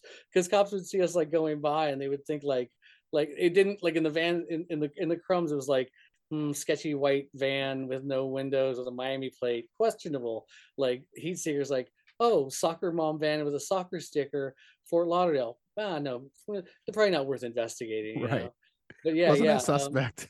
yeah yeah totally so- and also like yeah we were also like like uh in the heat seekers like financially of of the ability to actually get like hotel rooms and stuff so it wasn't we didn't have to like sleep on people's floors so much which was which was a, a welcome change oh, I bet. Yeah. But yeah Oh. yeah and also like yeah just getting to i mean also it's just it's funny to like think about how how much it changed like the when when i was in the crumbs like um uh, we played at south by southwest uh that music festival in austin and it was like very very sparse. It was, it was like I, I think i don't know if it was maybe the first years or just it really hadn't taken off. And then when the heat seekers played in it uh played one it was like it had become like the destination event for like you know pe- that people plan their their their year around taking off to go to Austin for like uh for for for it. And it was just like so much bigger and and and intense and and amazing. It was it was it was really amazing. I remember like er, i mean the chromosome was cool. It was like i got to see like a bunch of like you know punk rock bands i wanted to see but then like the the one where that we went to with the heat seekers i got to see three six mafia and i got to see um i got to see elvis costello so it was like definitely a lot more impressive. Did you get a chance to meet any of uh, the other artists that were headliners at, at a show like that? Oh yeah, yeah, yeah. I mean, that's the one. That's the one thing about like something like that is like you're just so, especially being from South Florida. None of those bands were going to come down to South Florida. I mean, maybe one out of fifty of them, you know. And suddenly, like you're hanging out with them, you're in the same space with them, and like yeah, you get to like you know you get to you get to just uh, yeah. No, I mean the the that's the it was the same day we like went to go walk down. We saw Three Six Mafia, and then we were walking back, and we were walking back to club, and kind of peered in. It's like oh dude, Elvis Costello and like you know walked in then walked down a little bit further and like oh oh my god the gossip and uh exene cervenka's playing here you know and so yeah yeah and then like the next day we were like you know eating barbecue at stubb's and we're sitting next to like exene and john doe from x you know so yeah it just it, it's just a a thing that doesn't really happen down here too much you know just as being removed from everything as we are down Yeah. here And the Heat Seekers, to my disappointment, Uh-huh. personally, only Uh-huh. put out one record. Yep that's it Why? Why was that? Why was that it? Why Well, was there nothing else? I, I again just uh, people changing and moving on. And look, most bands are happy to have one really good album. Um, yeah, yeah. Uh, no, no. Uh, True. just all the band members were wanting to move on to other stuff. Um, the singer, uh, singer got in a relationship and they wanted to move out of state. Um, and so yeah, yeah, just you know, people, people changing, people's lives changing and stuff. And uh, yeah, you gotta. I mean, it's, it's, if it's gonna, if it's not easy, you gotta let it go sometimes. You know, if Yeah. it's not, if it's not meant to be, it's not meant to be, and it doesn't it doesn't make sense to fight it. Did you all ever record any other music that just was never released, or was that really just it? What was on the that CD? was that was pretty much it. I mean, I think Mm. there's probably some other stuff recorded. Maybe I'll look in a hard old hard drive and see if I have it. Um, but yeah, that was pretty much it. That that uh that one album. I mean, like yeah, that was and those have been songs we've been playing for a while. Maybe there's like three or four other songs outside of that um, that that maybe we just recorded demo versions and stuff Mhm. of. But uh, but yeah, yeah, and that and that was great because we we put that on our Fred and Gabe's record, our record label Ohev, which also put out a bunch of other really amazing stuff, none of which sounds the same. He also put out that band Hot. Yeah, he put, put out that band Hot Hot Heat. yes. Um, and they had like a kind of like radio hit like a few years later. Um, Rocking Horse Winner, who are kind of like more like emo, I guess. Um, yeah, and is I just love that record label because he oh he put out God what was it uh like it's a a D beat band from Minneapolis whose name escapes me now but that I just love that label because it was just like so everything nothing it was like there wasn't a sound on it that like there wasn't a you couldn't say like oh that's the Ohev sound it was like you know everything he put out was like so interesting and different It was quite different than Yeah. you. You couldn't just take one and go right to the other. Like oh totally yeah no sound. exactly Yeah. yeah yeah no i remember like looking at like like uh because i didn't i didn't really know about too many too much of the other artists on the label um until uh until like uh he wanted to put out a record and then i like listened to like the like the other stuff and i was like oh my god this is like yeah it's all over the place you know? Which i think is super fucking cool. Like yeah it's i mean i guess there's something about like uh like continuity and expecting everything to kind of like you know have the same kind of feel but there's also something really cool and uniquely surprising about like listening to five different bands that are all on the same label that have five different approaches to music. That's right. uh, and uh, speaking of a different approach, I Mm-hmm. think the one of my one of my other favorite bands that you were in later uh, was the Drug Czars. uh-huh yeah oh my god yeah. that was like um that was like an honor to be in that band because yeah those guys were like in the those guys were in bands that like i worshipped you know yeah so um yeah so dr- the first version of drug czars is mike o'brien from the e uh jeff hodap who was in roach motel um uh, the drummer from the e and then different bass players at different times. And then um, chris cotty the the drummer uh, passed away and they asked me if i wanted to join. I was like oh my god i would love to join. And yeah yeah so those oh god just being in a band with those guys is just like so amazing. I mean i mean roach motel are like arguably like florida's first hardcore band i guess and the eat are like i remember when i first discovered the eat like um and i discovered them probably the way a lot of other people discovered them was via um jello biafra so yeah the eat for anybody that doesn't really know we're like kind of like uh, at the time a fairly obscure miami band. Um they put out a couple seven inches um both totally amazing. Two two seven inches then a couple like uh, a couple lps but at, at that point uh, jello biafra wrote about them and wrote about how great they were and suddenly the two seven inches became incredibly collectible. Um where like one was at the time one was worth 300 one was worth 400 i think probably now you get probably like a thousand bucks each for them um but the eat were just so neat.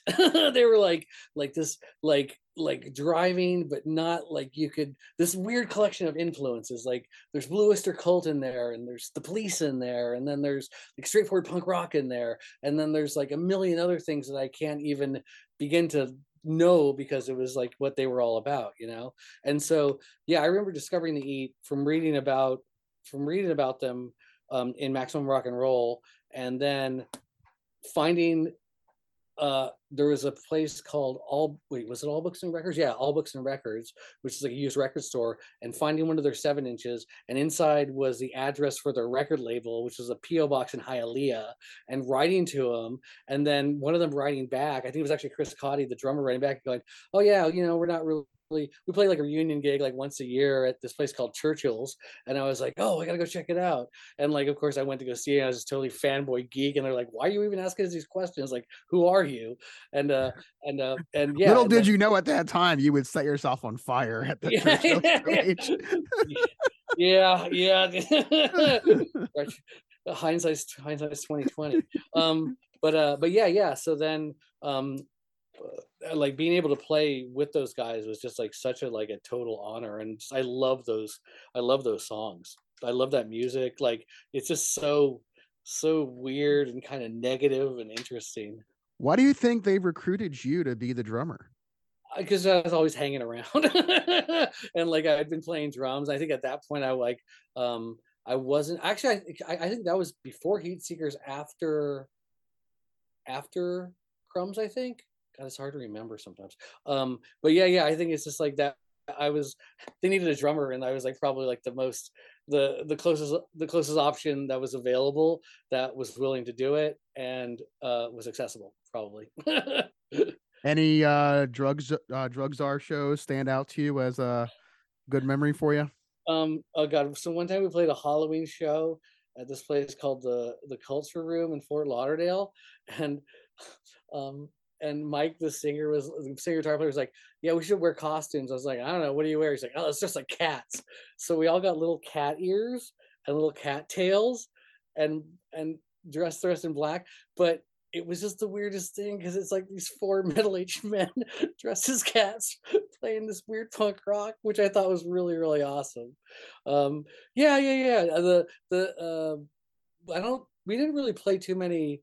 We didn't play too many like out of town shows with that band. They were all like, you know, I think maybe the the farthest out of town we played was like West Palm Beach, just because like uh, they were older and didn't really weren't into the idea of traveling too far.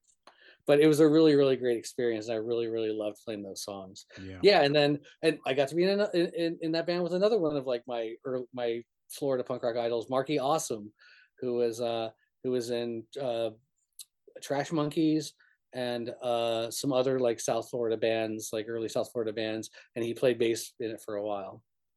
So yeah no that was really it was a cool experience. It it really was like a super group of Florida yeah. punk rockers. a super group for like unknown florida unknown florida weirdos. Yeah totally.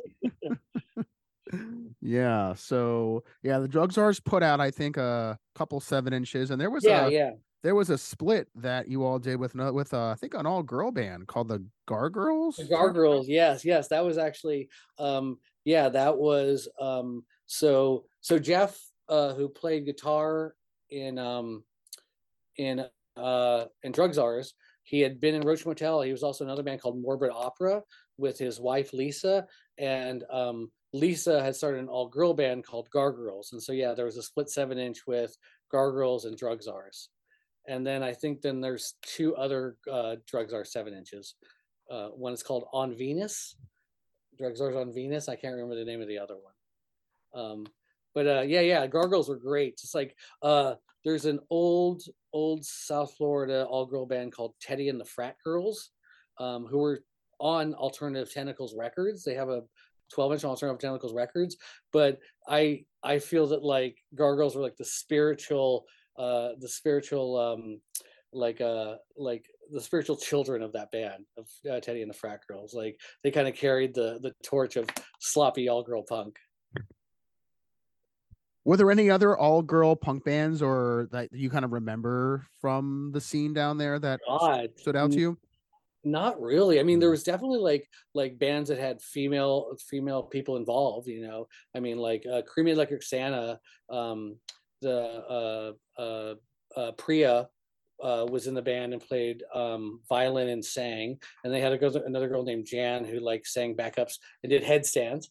Um, but yeah, there wasn't really. Yeah, I can't think of any other like all female bands. I mean, there's definitely like females involved in the bands for sure, but like not any band I can think about all all female. I mean, the other uh, the other uh, female fronted band that really really I can think of was Los Canadians, um, which was it was actually uh, two members who were also in Chickenhead, um, but uh, fronted uh, by our friend Ivy, who just had the most dynamic voice ever. Like very very soulful. It's just like such a a really really amazing singer and front woman. I had to also just quickly mention, speaking of uh, female bands, recently, you know, the the posted uh, uh the Check po- out the the posted seven inch of Jack Off Jill. Uh, So, so what was your connection with Jack Off Jill? How did you all get connected? and, oh, uh, uh, I was just really good friends with Jessica. Like we dated for a while. Um, yeah, yeah, yeah, yeah. Uh, I was never really into. I, I, I love her. Love all the other members of the band. Never really too into the music they were doing. I really didn't like Marilyn Manson. Like I thought it was just kind of stupid from the from the get go. Like I was just like. This is like dumb. It's just like shock for the sake of shock. Like it's easy. It's easy to shock people. I mean, it's not. It doesn't take any it doesn't take any any any special skill i mean shocking people for the sake of making a point okay totally i absolutely understand that but just like marilyn manson and you know it just that whole kind of scene just really rubbed me the wrong way i didn't really really like it and you know at the, time like um I, you know, I think Jessica had her problems with with members of them, but it wasn't as as out in the open as it is now, where you know she's accused like Jeordie, who she dated at the time, of being a sexual predator, who was the bass player for Marilyn Manson. So yeah, I always loved those people. I mean, it's it's the same thing with that band Load. I loved all the members, never could really get behind the music. like like they were okay, and you know, I, I like I really yeah. I mean, Bobby was like, I loved Bobby. Like I have so many awesome memories. Um, so we used to we all lived in this punk house like in in Fort Lauderdale where I think there was like it was like a three bedroom house and there was like 15 of us living there which made rent for everybody like $60 a month at most which was great. I mean like you know like you didn't have to work work uh, work too much and you could like you know you could totally survive. And so many i have so many memories of like waking up on a sunday morning and like like sliming out of bed and walking to like our, our kitchen the communal kitchen and make some coffee and bobby's sitting there bobby bobby from load and he's like hey hey man hey what's up? And i'm like oh hey dude you're here? Why are you here? Oh one of your roommates gave me a ride back here last night. It's like oh that's cool dude. It's good to see you. He's like you want a beer? And then he would ar- offer me like a room temperature Busch Busch 16 ouncer I'd be like, yeah, dude, I'm good. I'm totally good. So yeah, yeah, that was like, yeah, I'm Jack Off Jill, love the people, never a huge fan of the music, you Yeah. know. But I mean, I don't know. That's you can't. Music's music. It's it's a, sometimes a very much a matter of personal taste. Absolutely. And that's what I like about a lot of the different bands you're in because there's so many of them that uh you start to you start to listen to a lot of them and there's again there's so so a lot of them are so different in the way that they That's sound. awesome. I, I I I really thank you for saying that. Yeah, yeah. I mean, I don't know. Yeah, I don't I don't know. Like the world of music is so interesting, and I mean, I think they're probably all within the kind of same subgenre. But like, yeah, yeah. I mean, the world of the world of music is so huge and, and interesting. Like, why wouldn't you want to? what do you eat chicken every day? you know, like why wouldn't you want to like go and like experience the the multitude of flavors? You know. I would say, you know, one of the bands that just stands out in terms of just how different it sounds, and I don't mm-hmm. know how long you were in the band for, you'll have to hopefully share, was Obsidian, Oh yeah, yeah, yeah. I Because was it was more of a. I- goth Like rock goth type rock, yeah. sound. Yeah. yeah i i don't know i i always like consider you know like i always consider goth part of punk like Yeah. i don't know to, to me when when i was when i was a kid when i was like you know first getting into punk rock like the term goth hadn't been like kind of established yet and so there was always those like um there's always those those those members of the punk rock community who maybe into like darker stuff like you know like into bauhaus or like into like Siouxsie like into more of the punk rock stuff or even the stuff that was like a little bit louder and crazier maybe into like um like a, a birthday party and even like on the punk side tsol bands like that and like at the time we didn't have the term goth so that we generally called those people death rockers but like to me that's part of like the continuum of of punk rock. I mean one of my favorite eras is that era from probably maybe like 1979 to maybe 1983 where there's that kind of goth darkish music happening but it's happening like all over the world kind of like at the same time you know? There's like you know like birthday party and then later nick cave and the bad seeds from australia. There's like a whole british like scene there of like you know um sisters of mercy uh the damned. I mean even though they're early on like you know kind of like they're kind of like coming into like their own as like a kind of like goth kind of band there. Um then there's and the drug czars open for the damned. Oh yeah, yeah, yeah, Oh my god, that's a great story. Not to shift too. gears so quick. Yeah. What Oh, what yeah, was yeah, that? yeah. What was what, was hop that back to like? that story really cool. Yeah, really quickly. Yeah, yeah. So um the damned were scheduled to play in Fort Lauderdale and uh the drug czars are gonna o- were gonna open for them. And so the day of that show, like a hurricane was coming in. And so like I at that time I lived down the street from the venue. And so probably about like maybe like noon or one o'clock that day, all my power went out. So I'm like, all right, well, the show's probably not happening. And this is also pre-internet and cell phone communication.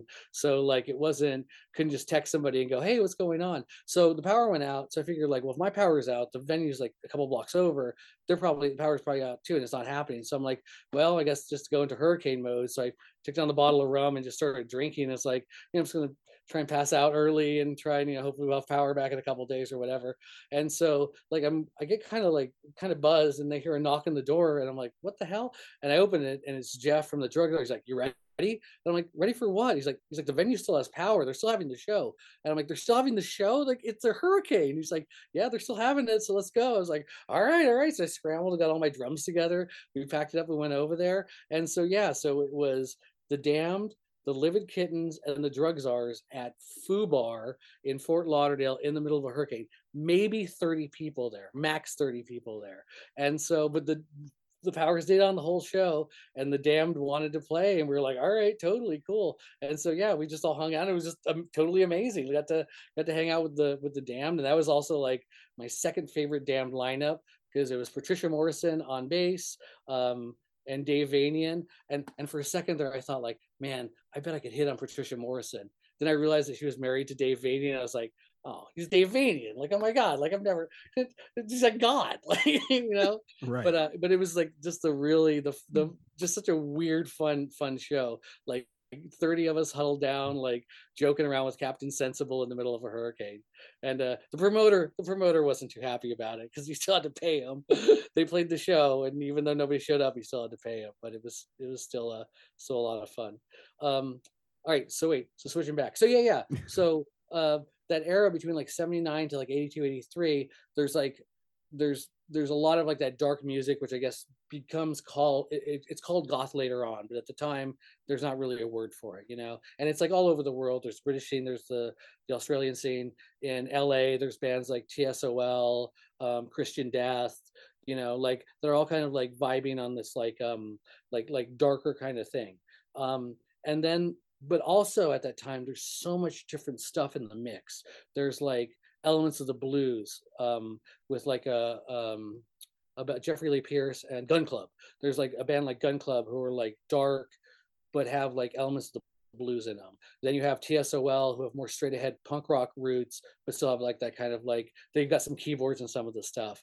Then there's stuff that's more like industrial electronic that's in the mix there. And so I love that era of music. I just think it's one of the coolest because it's like there's no nothing's been kind of shaken out yet. I mean, in a couple years after that, this will be industrial and this will be dark wave and this will be goth, you know. But at that point, it's all like kind of in the mix. So I've always loved that music. I mean, to me, it was it's it's yeah, goth is punks. Like you know, like it's it's part of it's part of the whole the broad spectrum of punk. Which I mean is I don't know. Like I don't punk rock is definitely my area of expertise. I don't know if it's true for other genres of music, but the one really interesting thing about punk rock is how many how many like specific flavors there are to it you know? Even bands that are, are like within the same the same subgenre like oi or whatever you go to different parts of the country they're going to have different flavors to how they handle it you know? And that's the one thing I- i've always like really really liked about punk rock is like yeah it's all punk rock but there's just so many different different variations to it that like all kind of maybe maybe subscribe to the same attitude and overall thought process but have so many different ways that they approach the music and the style of it Right.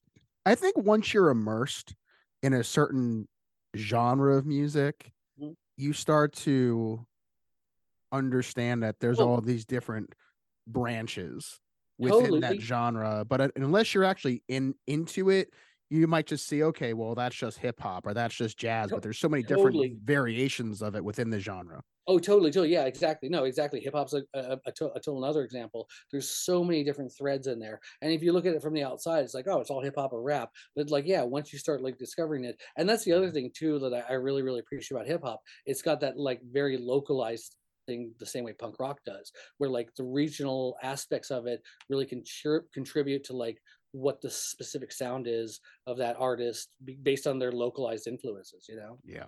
Yeah yeah and and maybe it's true for like lots of other music that i just don't have enough enough knowledge of you know like uh i mean i kind of know a little bit about jamaican music and there's that kind of like you know that that that interesting shift between like ska and rock steady and dub and like you know but like i don't know enough about it to like sort to be able to tell you i mean I can tell you that you know Fugazi's this, and you know that like you know a government issue is this, Right. but like yeah, I just don't know enough about those other things. So maybe it exists in, in all kinds of music, and I'm maybe I'm just not aware of it. You know?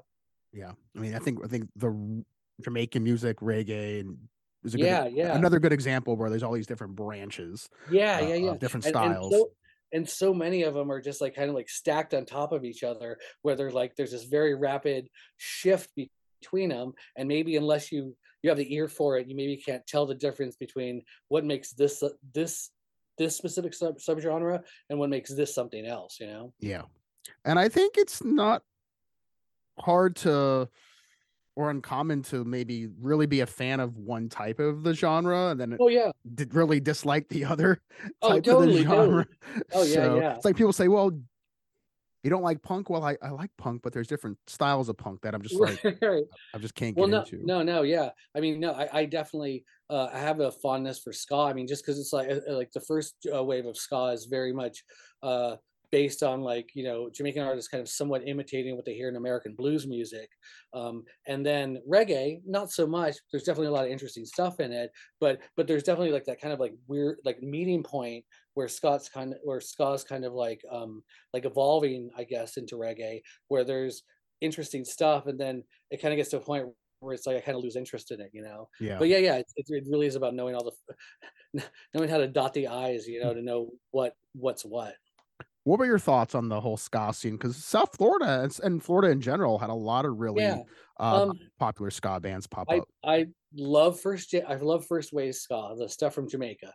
I love that. I love second wave ska because it's like it's basically a punk rock readaptation and that's like you know the the two tone stuff and like the 80s british stuff um Selecter uh um all those bands because it's like and it's a punk rock readaptation of of the sensibility of ska and fiercely anti-racist which i think is absolutely amazing you know? And then the third wave of ska hit or miss. I think like a lot of it is like band kids that like discovered the sound and so like it gave them like the impetus to go and play in, play in a band. But then also bands that like you know were were reinventing like a, a, against all authority is a perfect example of that.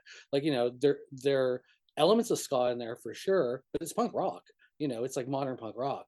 Um and it's it, it, and like with anything it's like the specific band draws from this buckets of different influences to create what they what they what they are. Um but yeah yeah a lot of the third wave stuff though is just kind of like i don't know kind of misses me. It's just kind of like i don't know too dorky or maybe doesn't like um uh infuse enough of like the earlier roots or see where it's coming from to know where to know don't know what makes that music special What was one of your favorite memories of seeing Against All Authority play?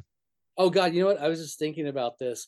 Um, the first show they ever played was with the Crumbs. So um, I think maybe the Crumbs had played like maybe five or six shows at that point, and uh, Johnny, the guitar player in the Crumbs, had grown. He grew up with um, with Danny and Joe from Against All Authority, and he said, "Hey, my friends are in this band called Against All Authority, and they really want to play a show. They haven't played a show yet, and they they think that we can go play a show at Miami Dade College." uh we that uh that we can go play a show at like Miami Dade College like out like in the um like in the um like in the quad and I was like okay that sounds I was like I assumed they'd gotten permission and stuff um and so we all got there and we started setting them in the quad and I can't remember if we played first or if they played first, but who, whatever band played first, we got through exactly one and a half songs before like the security said, no, no, this isn't happening. And so, oh, we are like, oh, well, that fucking sucks. So then, um, uh, one of the kids was like, "Well, my parents aren't home, so we can go play in our back in our in, in my backyard." So we are like, "All right, cool." So we moved the show to the backyard, and so uh, uh, AAA played a full set, and that was their first show ever and uh, and the crumbs and the crumbs played and then afterwards we got really drunk on wine and we all jumped in the pool our, with our clothes on a lot of fun but um but yeah yeah i was just reminded of like another another amazing aaa show that i saw was oh god so there's this promoter named um, nasty from miami who booked a lot of different shows at a lot of different places and for a while he had access to this a scale replica of a pirate ship that's in Biscayne Bay. And usually what it does, it takes tourists around. Like, you know, you pay like 40 bucks a person and they put you on this little like scale pirate boat and it takes you like around like Biscayne Bay.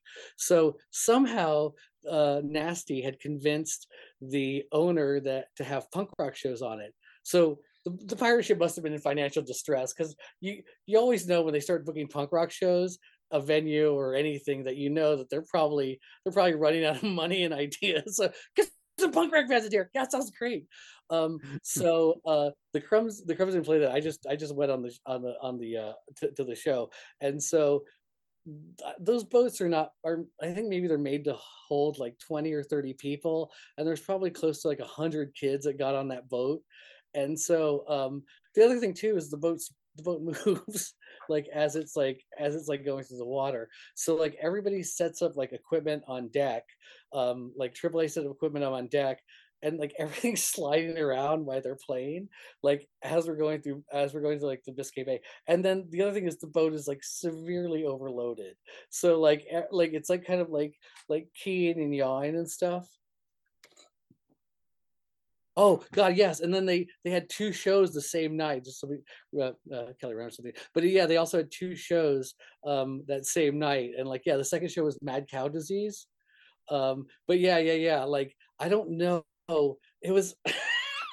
that's like such a unique like south florida thing like i can't imagine that happening anywhere else like I, I, would figure like somebody would go safety regulations or or or this is not a good idea but no it totally happened it was really really amazing yeah and then um so he continued to do these little pirate ship shows i went on another one later and uh, they got out in the water and a storm happened, so everybody had to get like below deck, and so like everybody's like up against each other like this, and the boat's like oh like totally like like going back and forth and like we're all thinking we're gonna we're gonna drown for a minute oh, how man. far out to sea did the boat go like just like the in the in the harbor or Biscayne Bay, like so in the bay. But I mean, far enough that you know you couldn't swim back to land. I mean, I guess you were a powerful swimmer, you probably could have, but like I mean, maybe not. I'm probably not more than maybe a couple miles, maybe probably less than that. But yeah, yeah. I mean, and also, what are the punks gonna do. They're all wearing all these stupid metal studs and stuff. They're gonna stink right away. Right. Yeah, that was that was totally another memorable against all authority show. I yeah, I'm really bet. stoked they're back together. I feel like like just like tensions in the band caused them to to break up and they weren't really ready to break up. So I'm very stoked that they're like playing again. Yeah. It is very exciting times because uh, they are back together. Yeah, yeah, yeah. The, yeah, they played the fest, which and it looked awesome. I didn't go, but it looked awesome yeah there's uh was is are there a lot of shows that you still go to do you still stay connected to to uh, yeah scene? yeah yeah i mean yeah I, I, still go to shows i gotta really be in bed by 10 Though. no um yeah yeah yeah uh uh god um uh some friends of mine are in a band called 1983 uh so i go and see them every now and then uh there's also um uh yeah i mean there's a lot of like really cool like like local bands around now that i still go see and stuff I mean, yeah, definitely not as like uh, I don't know. Yeah, I definitely I find sleep really really cool now. When I when I was younger, I didn't really seem like I needed as much of it. So um, yeah, I mean, probably not as much as I as I used to, but yeah, I still enjoy going to shows for sure. What band locally do you feel like you just maybe took for granted? You didn't really check them out as much, and now in hindsight, you wish you would have saw them oh, a bit man. more. That's a good question. Um, shoot. Who who who who who who? I don't know. That's really I really would have to think about that. I can't think of any any band. I mean, there's definitely bands where it's like um like uh you know, I kind of pride myself with being Johnny on the spot and being there for most of the stuff I like I like want to see and like um yeah, even if I even I didn't see their best night, like at least I saw like some of their shows.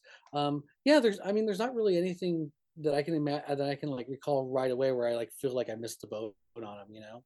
Were there other bands maybe outside of South Florida, maybe in other parts of the state where maybe you just couldn't get to see and you really wish you could have?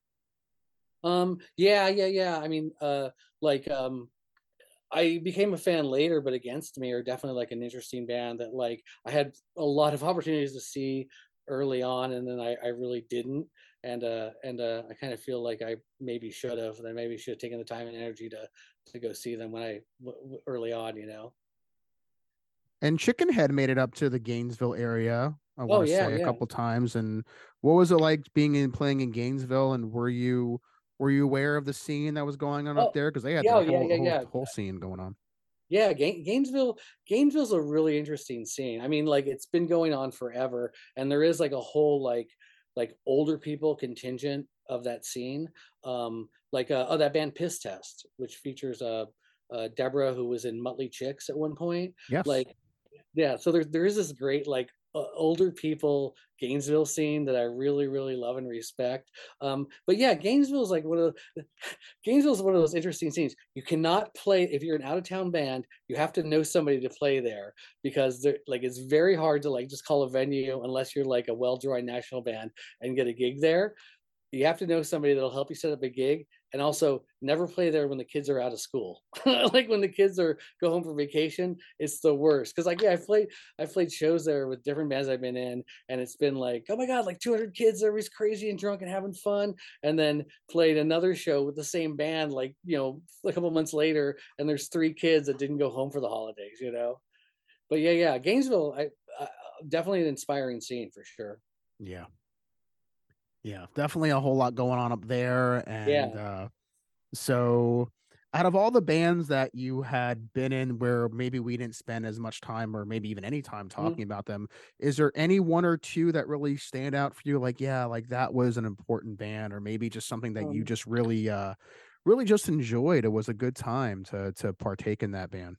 Yeah, I mean, I enjoy, I enjoyed all of them at at a certain point for sure, for sure. I mean, I guess like the two that I would like probably like call out if anybody wanted to go listen to them would be Party Flag, um, just because like uh, the singer was amazing in that. Like like uh, one of those um, uh, uh, girl Justine who just natural. Some people just naturally have vocal ability, you know. Like some people, you can go hit this note now hit this note and they can do it without even thinking about it, like natural pitch i guess. Um, and i always felt like her lyrics were really really strong and really really great. Um, and then uh, the other band would be die high slash rat sex. Like at, at first we were called die high and then halfway through halfway through the singer wanted to change the name to rat sex and we said we said sure why not? We've already printed up all these t-shirts and and cassettes that say die high but let's go and change the name to rat sex. It makes that's totally totally a great idea. So um that band i really really liked um uh just because the, the singer was such an interesting interesting person and his his outlook on life was really really really unique. I also like the Sand Rats too. Oh yeah yeah yeah Uh, like kind of like yeah dirt dirty surf punk and stuff Yeah. yeah i dug that i dug that band too yeah And you all played. You think you all played some pretty pretty sizable venues oh yeah at the yeah time? um yeah i got us on a show with uh oh dead milkmen hmm Yeah, yeah, and then actually, um, we uh, we went on a uh, like a two or three week tour with this band from uh, like West Palm Beach called New Coke, and uh, and they they they were well received. Like a lot of people really really liked their the the records they put out. So yeah, we got to play with uh, Kid Congo Powers band. Uh, uh, he was in the Cramps. Um, he was also in um, uh, Jeffrey Lee Pierce's band, who I just mentioned, whose name escapes me now. Um, but yeah, that was really, really, that was super cool. Um, yeah, yeah. Uh, uh, San Francisco, we played some other big, oh, open for Gang Green, I think. Yeah, yeah, just right place, right time for that band, I think. Yeah. Now I know at that point in, in your career, you have you played so many shows and so many Yeah. different places.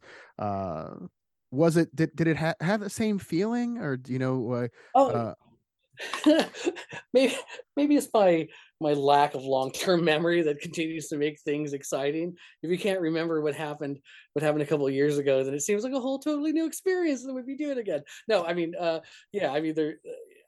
It's always exciting to play in a band. I mean, even even now, it's like, like getting on stage. I still have those freaking, you know, I still have those worms in my in my tummy, and like there's still that nervousness that automatically goes away once you once you start playing the first song like but yeah yeah there's still there's there's still that for sure i mean it's still i don't know yeah it's uh it's is it as exciting as the first time i played? I i can't be you know physically i mean it's it's physically impossible but is it still absolutely exciting? Totally totally. It's still it's still one of the most amazing feelings ever. When someone doesn't know you and they stop you at a show and just want to chat with you, you know, what do they want to talk about typically when they come Well, up to you? it tends it tends to be that like um uh, mostly their personal experiences like which Uh, yeah god i hate to i hate to say this but it happens a lot where it's like people will be like oh hey what's up chuck? I don't know you, you met me when i was like 15 yada yada and it's like i have to do this thing where i have to look at them and then try and mentally age them forward to like or mentally age them back to figure out who it is I'm talking to. But I, I think most people, which which is listen, this is the same thing that, that I do when I when I approach people that like are in bands that I love. I saw you blank blank blank and blank blank blank happened and it really meant a lot to me. And so I totally I totally get it. But yeah, and I I think that's the the other thing too that we take away from seeing live music is our personal experience of it. You know what we saw and what we heard and what it meant to us. And so yeah, I mean that tends to be the kind of things that like people uh, like like talk about or like yeah i mean and it is really good because it's like so much has happened it really is difficult to remember all of it. So it is really really cool to remember like somebody will bring up some specific show and i'll be like oh yeah and i'm immediately kind of transported back there. You know th- which is another thing with like the poster thing too is like like um like it there's certain people like when when people buy the posters sometimes they'll be like oh i was at that show and this and this happened and i was like yes totally that's exactly that's what it's meant to, to, to remind you of like your personal experience of it because that's the thing that lasts you know is like like your feeling and how and what it meant to you you know? So yeah yeah that's what a lot of people tend to ask me about which is i totally understand it you know? Do people usually bring up a story or a memory that no oh. matter how hard you try, you honestly don't remember that moment? sometimes and then typically like i'll be in the shower later and i'll be like oh yeah i remember that happened. Yeah yeah yeah. Um for years though for years though it would be like like set yourself on fire. Like at shows everybody yelling that at me. And uh but yeah yeah. But also or or people saying they saw that show but i knew there there's no way there was enough people there at that show that everybody could have seen that you know? Um but yeah yeah yeah no uh, there it is I, i'm uh, honestly I'm, I'm really thankful when people do that because it does remind me of that that personal experience that like maybe looking at the flyer doesn't remind me of you know? Like remembering how that night was and this person did this and this person played and they were amazing and and uh and like you know like the personal impact it had Is there any style of music that you have not tapped into yet that you would like to? oh god. I don't know. Like uh geez um you know that, that's the thing is like um like uh so when I was in that band like uh rat six i just mentioned sometimes the singer would show up and he goes we should sound more like this band. We should sound more like this band. And it would change from week to week and we would just kind of laugh it off. And i was like listen if you want to sound like that let's write a song in that style it's still going to sound we'll write a song in that style it's still going to sound like us because it's us you know? But like you know let let that influence it and stuff. So yeah i don't I, I don't know there's not i can't really consciously think of it but although I, I would kind of feel that like if i was in the right band with the right people and like those influences started working themselves in that it would be kind of like oh yeah that's where we should go with it you know but yeah there's nothing that i've consciously i mean i don't know maybe funk I, I love i love the the rhythms and and uh, especially the the the um I mean the the drum and bass interaction with a lot of like uh 70s and early 80s funk for sure. Yeah. I mean I wouldn't I wouldn't consciously set out to create a band that's like that, but I would maybe like, yeah, because that's the thing is like over the years, I've wanted to start bands with people and they'd be like, well, what should, what, what do you want to sound like? I'm like, I don't know. Let's just play and see what it sounds like. Bring, you know, like find an idea that you like and bring it and let's like mess around with it and see what we come up with. You know, like it shouldn't be like we're trying to sound like something. It should be that we're trying, you know, bringing an idea to the table, but that it isn't, let's not try and sound like that. Let's try and like work that into what we do, you know? Right. But yeah, yeah. I mean, something that definitely influences me is like a lot of like uh like that the the funk music from that era, just be, just because it is so rhythm heavy, you know, like it's very very driven by by rhythm, which I really appreciate. And just being a drummer, I really appreciate that that um that connection between bass player and drummer just because I kind of feel bass is like kind of the halfway point between the guitar and the and the and the rhythm between the guitar, guitar and the drums. There's still time. We Yeah, oh yeah, yeah, yeah. I'm still young, man. I still got at least like another 15 to 30 bands in my future. oh, wow. That would take us up to what, 60 bands at that yeah, point? totally. Is there- like that. What's the Guinness World Record for the amount of bands someone has played in before? So, uh, because it's a pretty, pretty long list. yeah, yeah. Of- of 30 bands. years of wasting my my my heart, my time and energy. no, I mean I love it. Yeah, whatever. Right? It's just it makes life better. Are you actively seeking bands or do people come and re- just come to you and recruit you? Yeah point? yeah to, uh, um ty- typically i mean there- there's people that i've wanted to be in bands with that i'll go like you know go talk to about it yeah like um well, i'm working on a band now with a with a friend um which is uh which should be interesting just because his musical influences are like like somewhat different than mine but i kind of figured that i mean not that like i have this very limited set of musical influences but like so, like i figure there's like a, gonna be an interesting meeting point there but that's just like somebody that like i've known for a long time and I know they can sing because I saw them do karaoke, and so the idea of being in a band with them has like always been like you know somewhat a like somewhat appealing to me. Speaking of karaoke, Chuck, Yeah, when you do, or if you were to do karaoke, what song would you uh, fill out on the paper and want to want to sing? the go-to would probably be like the B52s. Anything by the B52s? Um, God, uh, Love Shack. No, no, no. something- something from the ah, love Jack. No, something from like maybe like the first the first two albums, the more uh um like uh uh uh more God. new wavy punk, yeah, yeah, the more new like the B52s. early new wavy stuff, like Yeah. um uh Private Idaho, Give Me Back My Man. Um Devil in My Car. yeah, yeah. Oh god, yeah, that's a good one. Um uh yeah, or I mean ACDC are always good ones to go to because everybody knows it. They're easy to rock. Um oh, there's an Annie Lennox song, Walking on Broken Glass, which is also the go-to. Like because it's not it's not too complicated, but it's such a great song. I didn't Yeah. hear any traditional punk in in, the, in in that answer. So Well, if Um, it's gonna if it's gonna be karaoke, why Yeah. you know, like why my day off, what do I why do what I do during the week? You know, I mean like That's right. karaoke, it gives you like the opportunity to like do stuff that you normally wouldn't ever, you know, wouldn't necessarily have the opportunity to do. Maybe some Fleetwood Mac, go like a, a Fleetwood Mac song or two. Yeah, I don't know. I don't, I, yeah, I don't know. oh, Holiday Road by Lindsey Buckingham. Speaking of Fleetwood Mac, okay, I can get behind that song. Yes, from National Lampoon's Vacation. yes, totally, absolutely. good tune good tune uh and just speaking on that is there any any song or band that people would be surprised that chuck loose listens to? Um god i don't know. I mean i'm pretty open about like like expressing that i don't i'm not it's not this like very walled in box of like i mean i guess like if you look at like the music i've played maybe people might get the impression that that you know it's this very kind of limited thing but i don't know i'm pretty open about about like expressing that i love abba you know and, and like stuff that's like you know uh god um what I've been listening to. Oh, I've been listening to like um uh Broadway musical soundtracks lately. And those are, are great. I was listening to Little Shop of Horrors soundtrack and uh the Beetlejuice, uh the Broadway uh version of the Beetlejuice soundtrack. So yeah, I think those are Broadway Broadway sound Broadway music's interesting. It's super cool.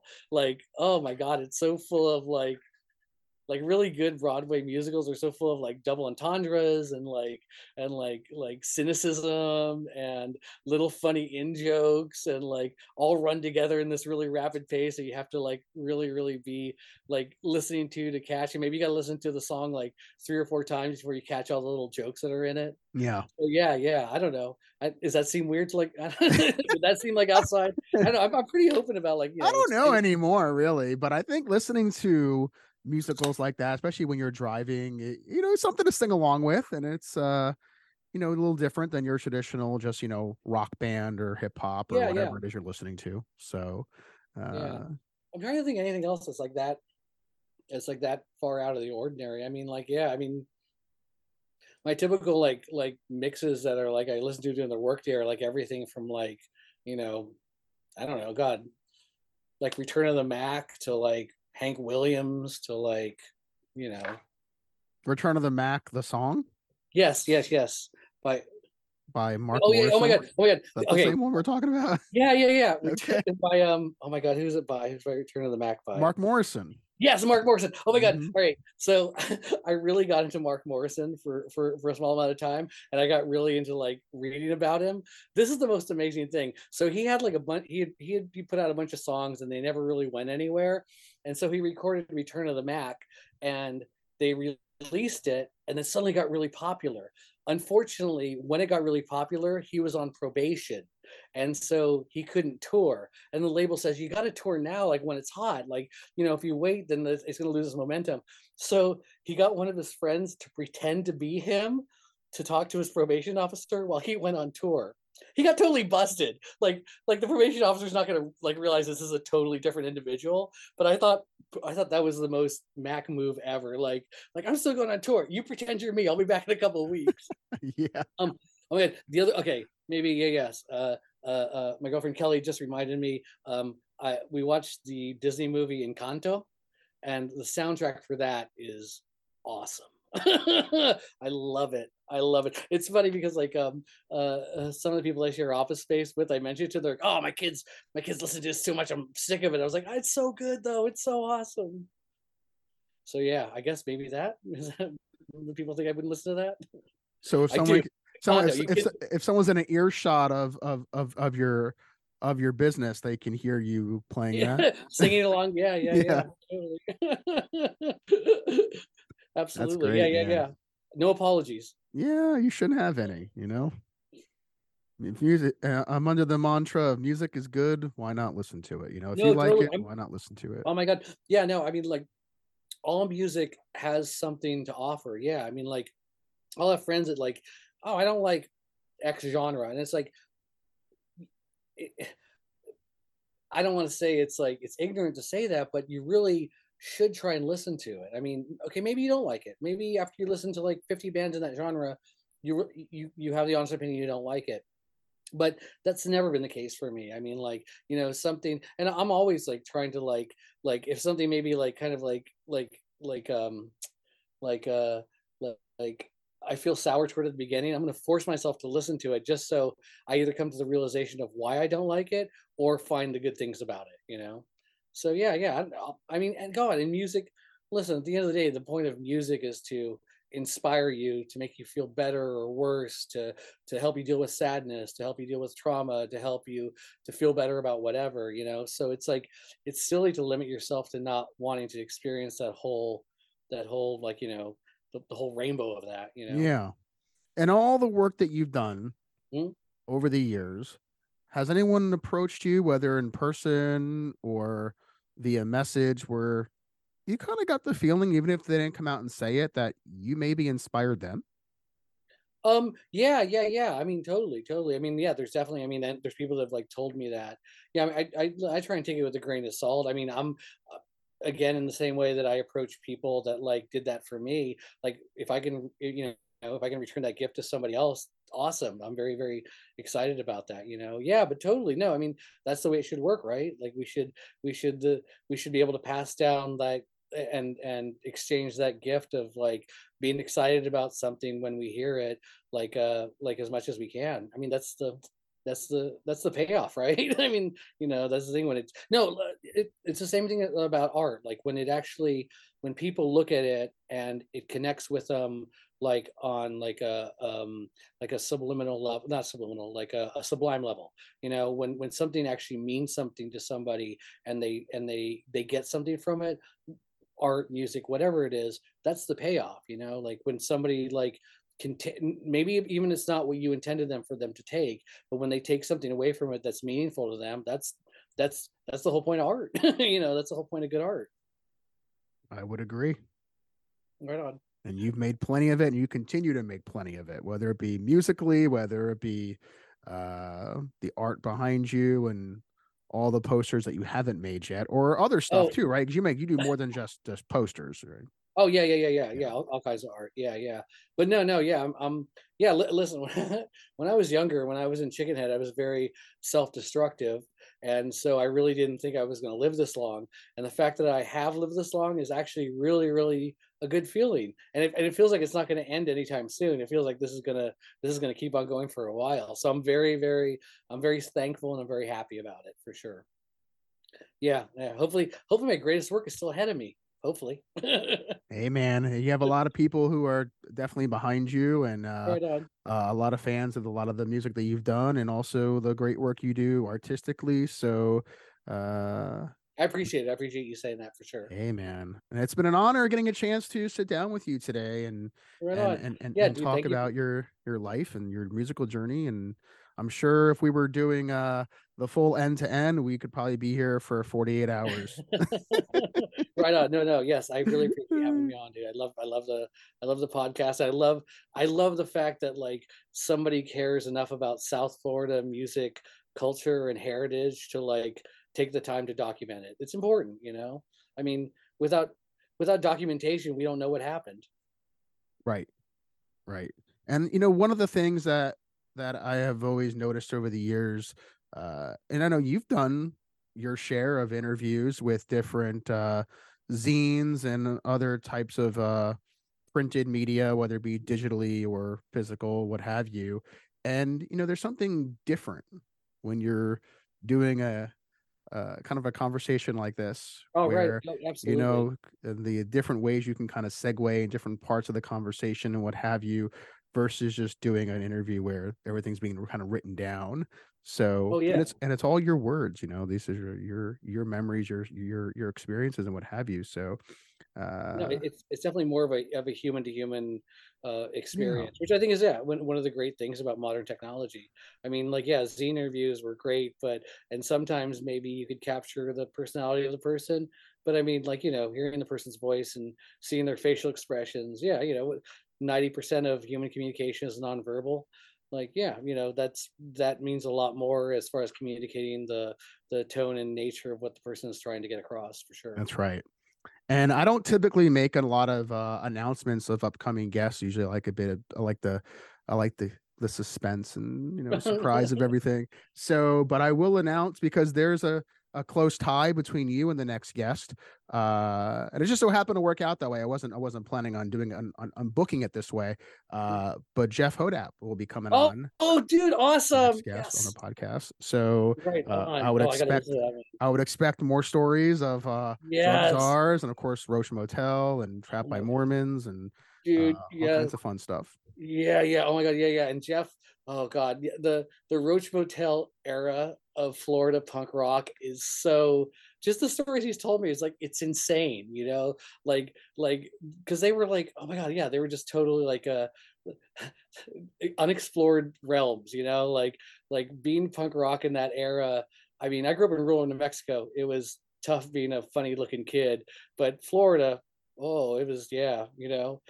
The story that him and George Tabb had told me about those Roach Motel days are pretty insane. I'm I'm looking forward to that. Yeah, you and I both. And uh, mm-hmm. yep, so that's the next episode that'll be coming up uh, in the month of February. So uh, stay tuned for that. But Chuck, what a what a pleasure it has been to have you on. Any last words you want to share before we wrap up today?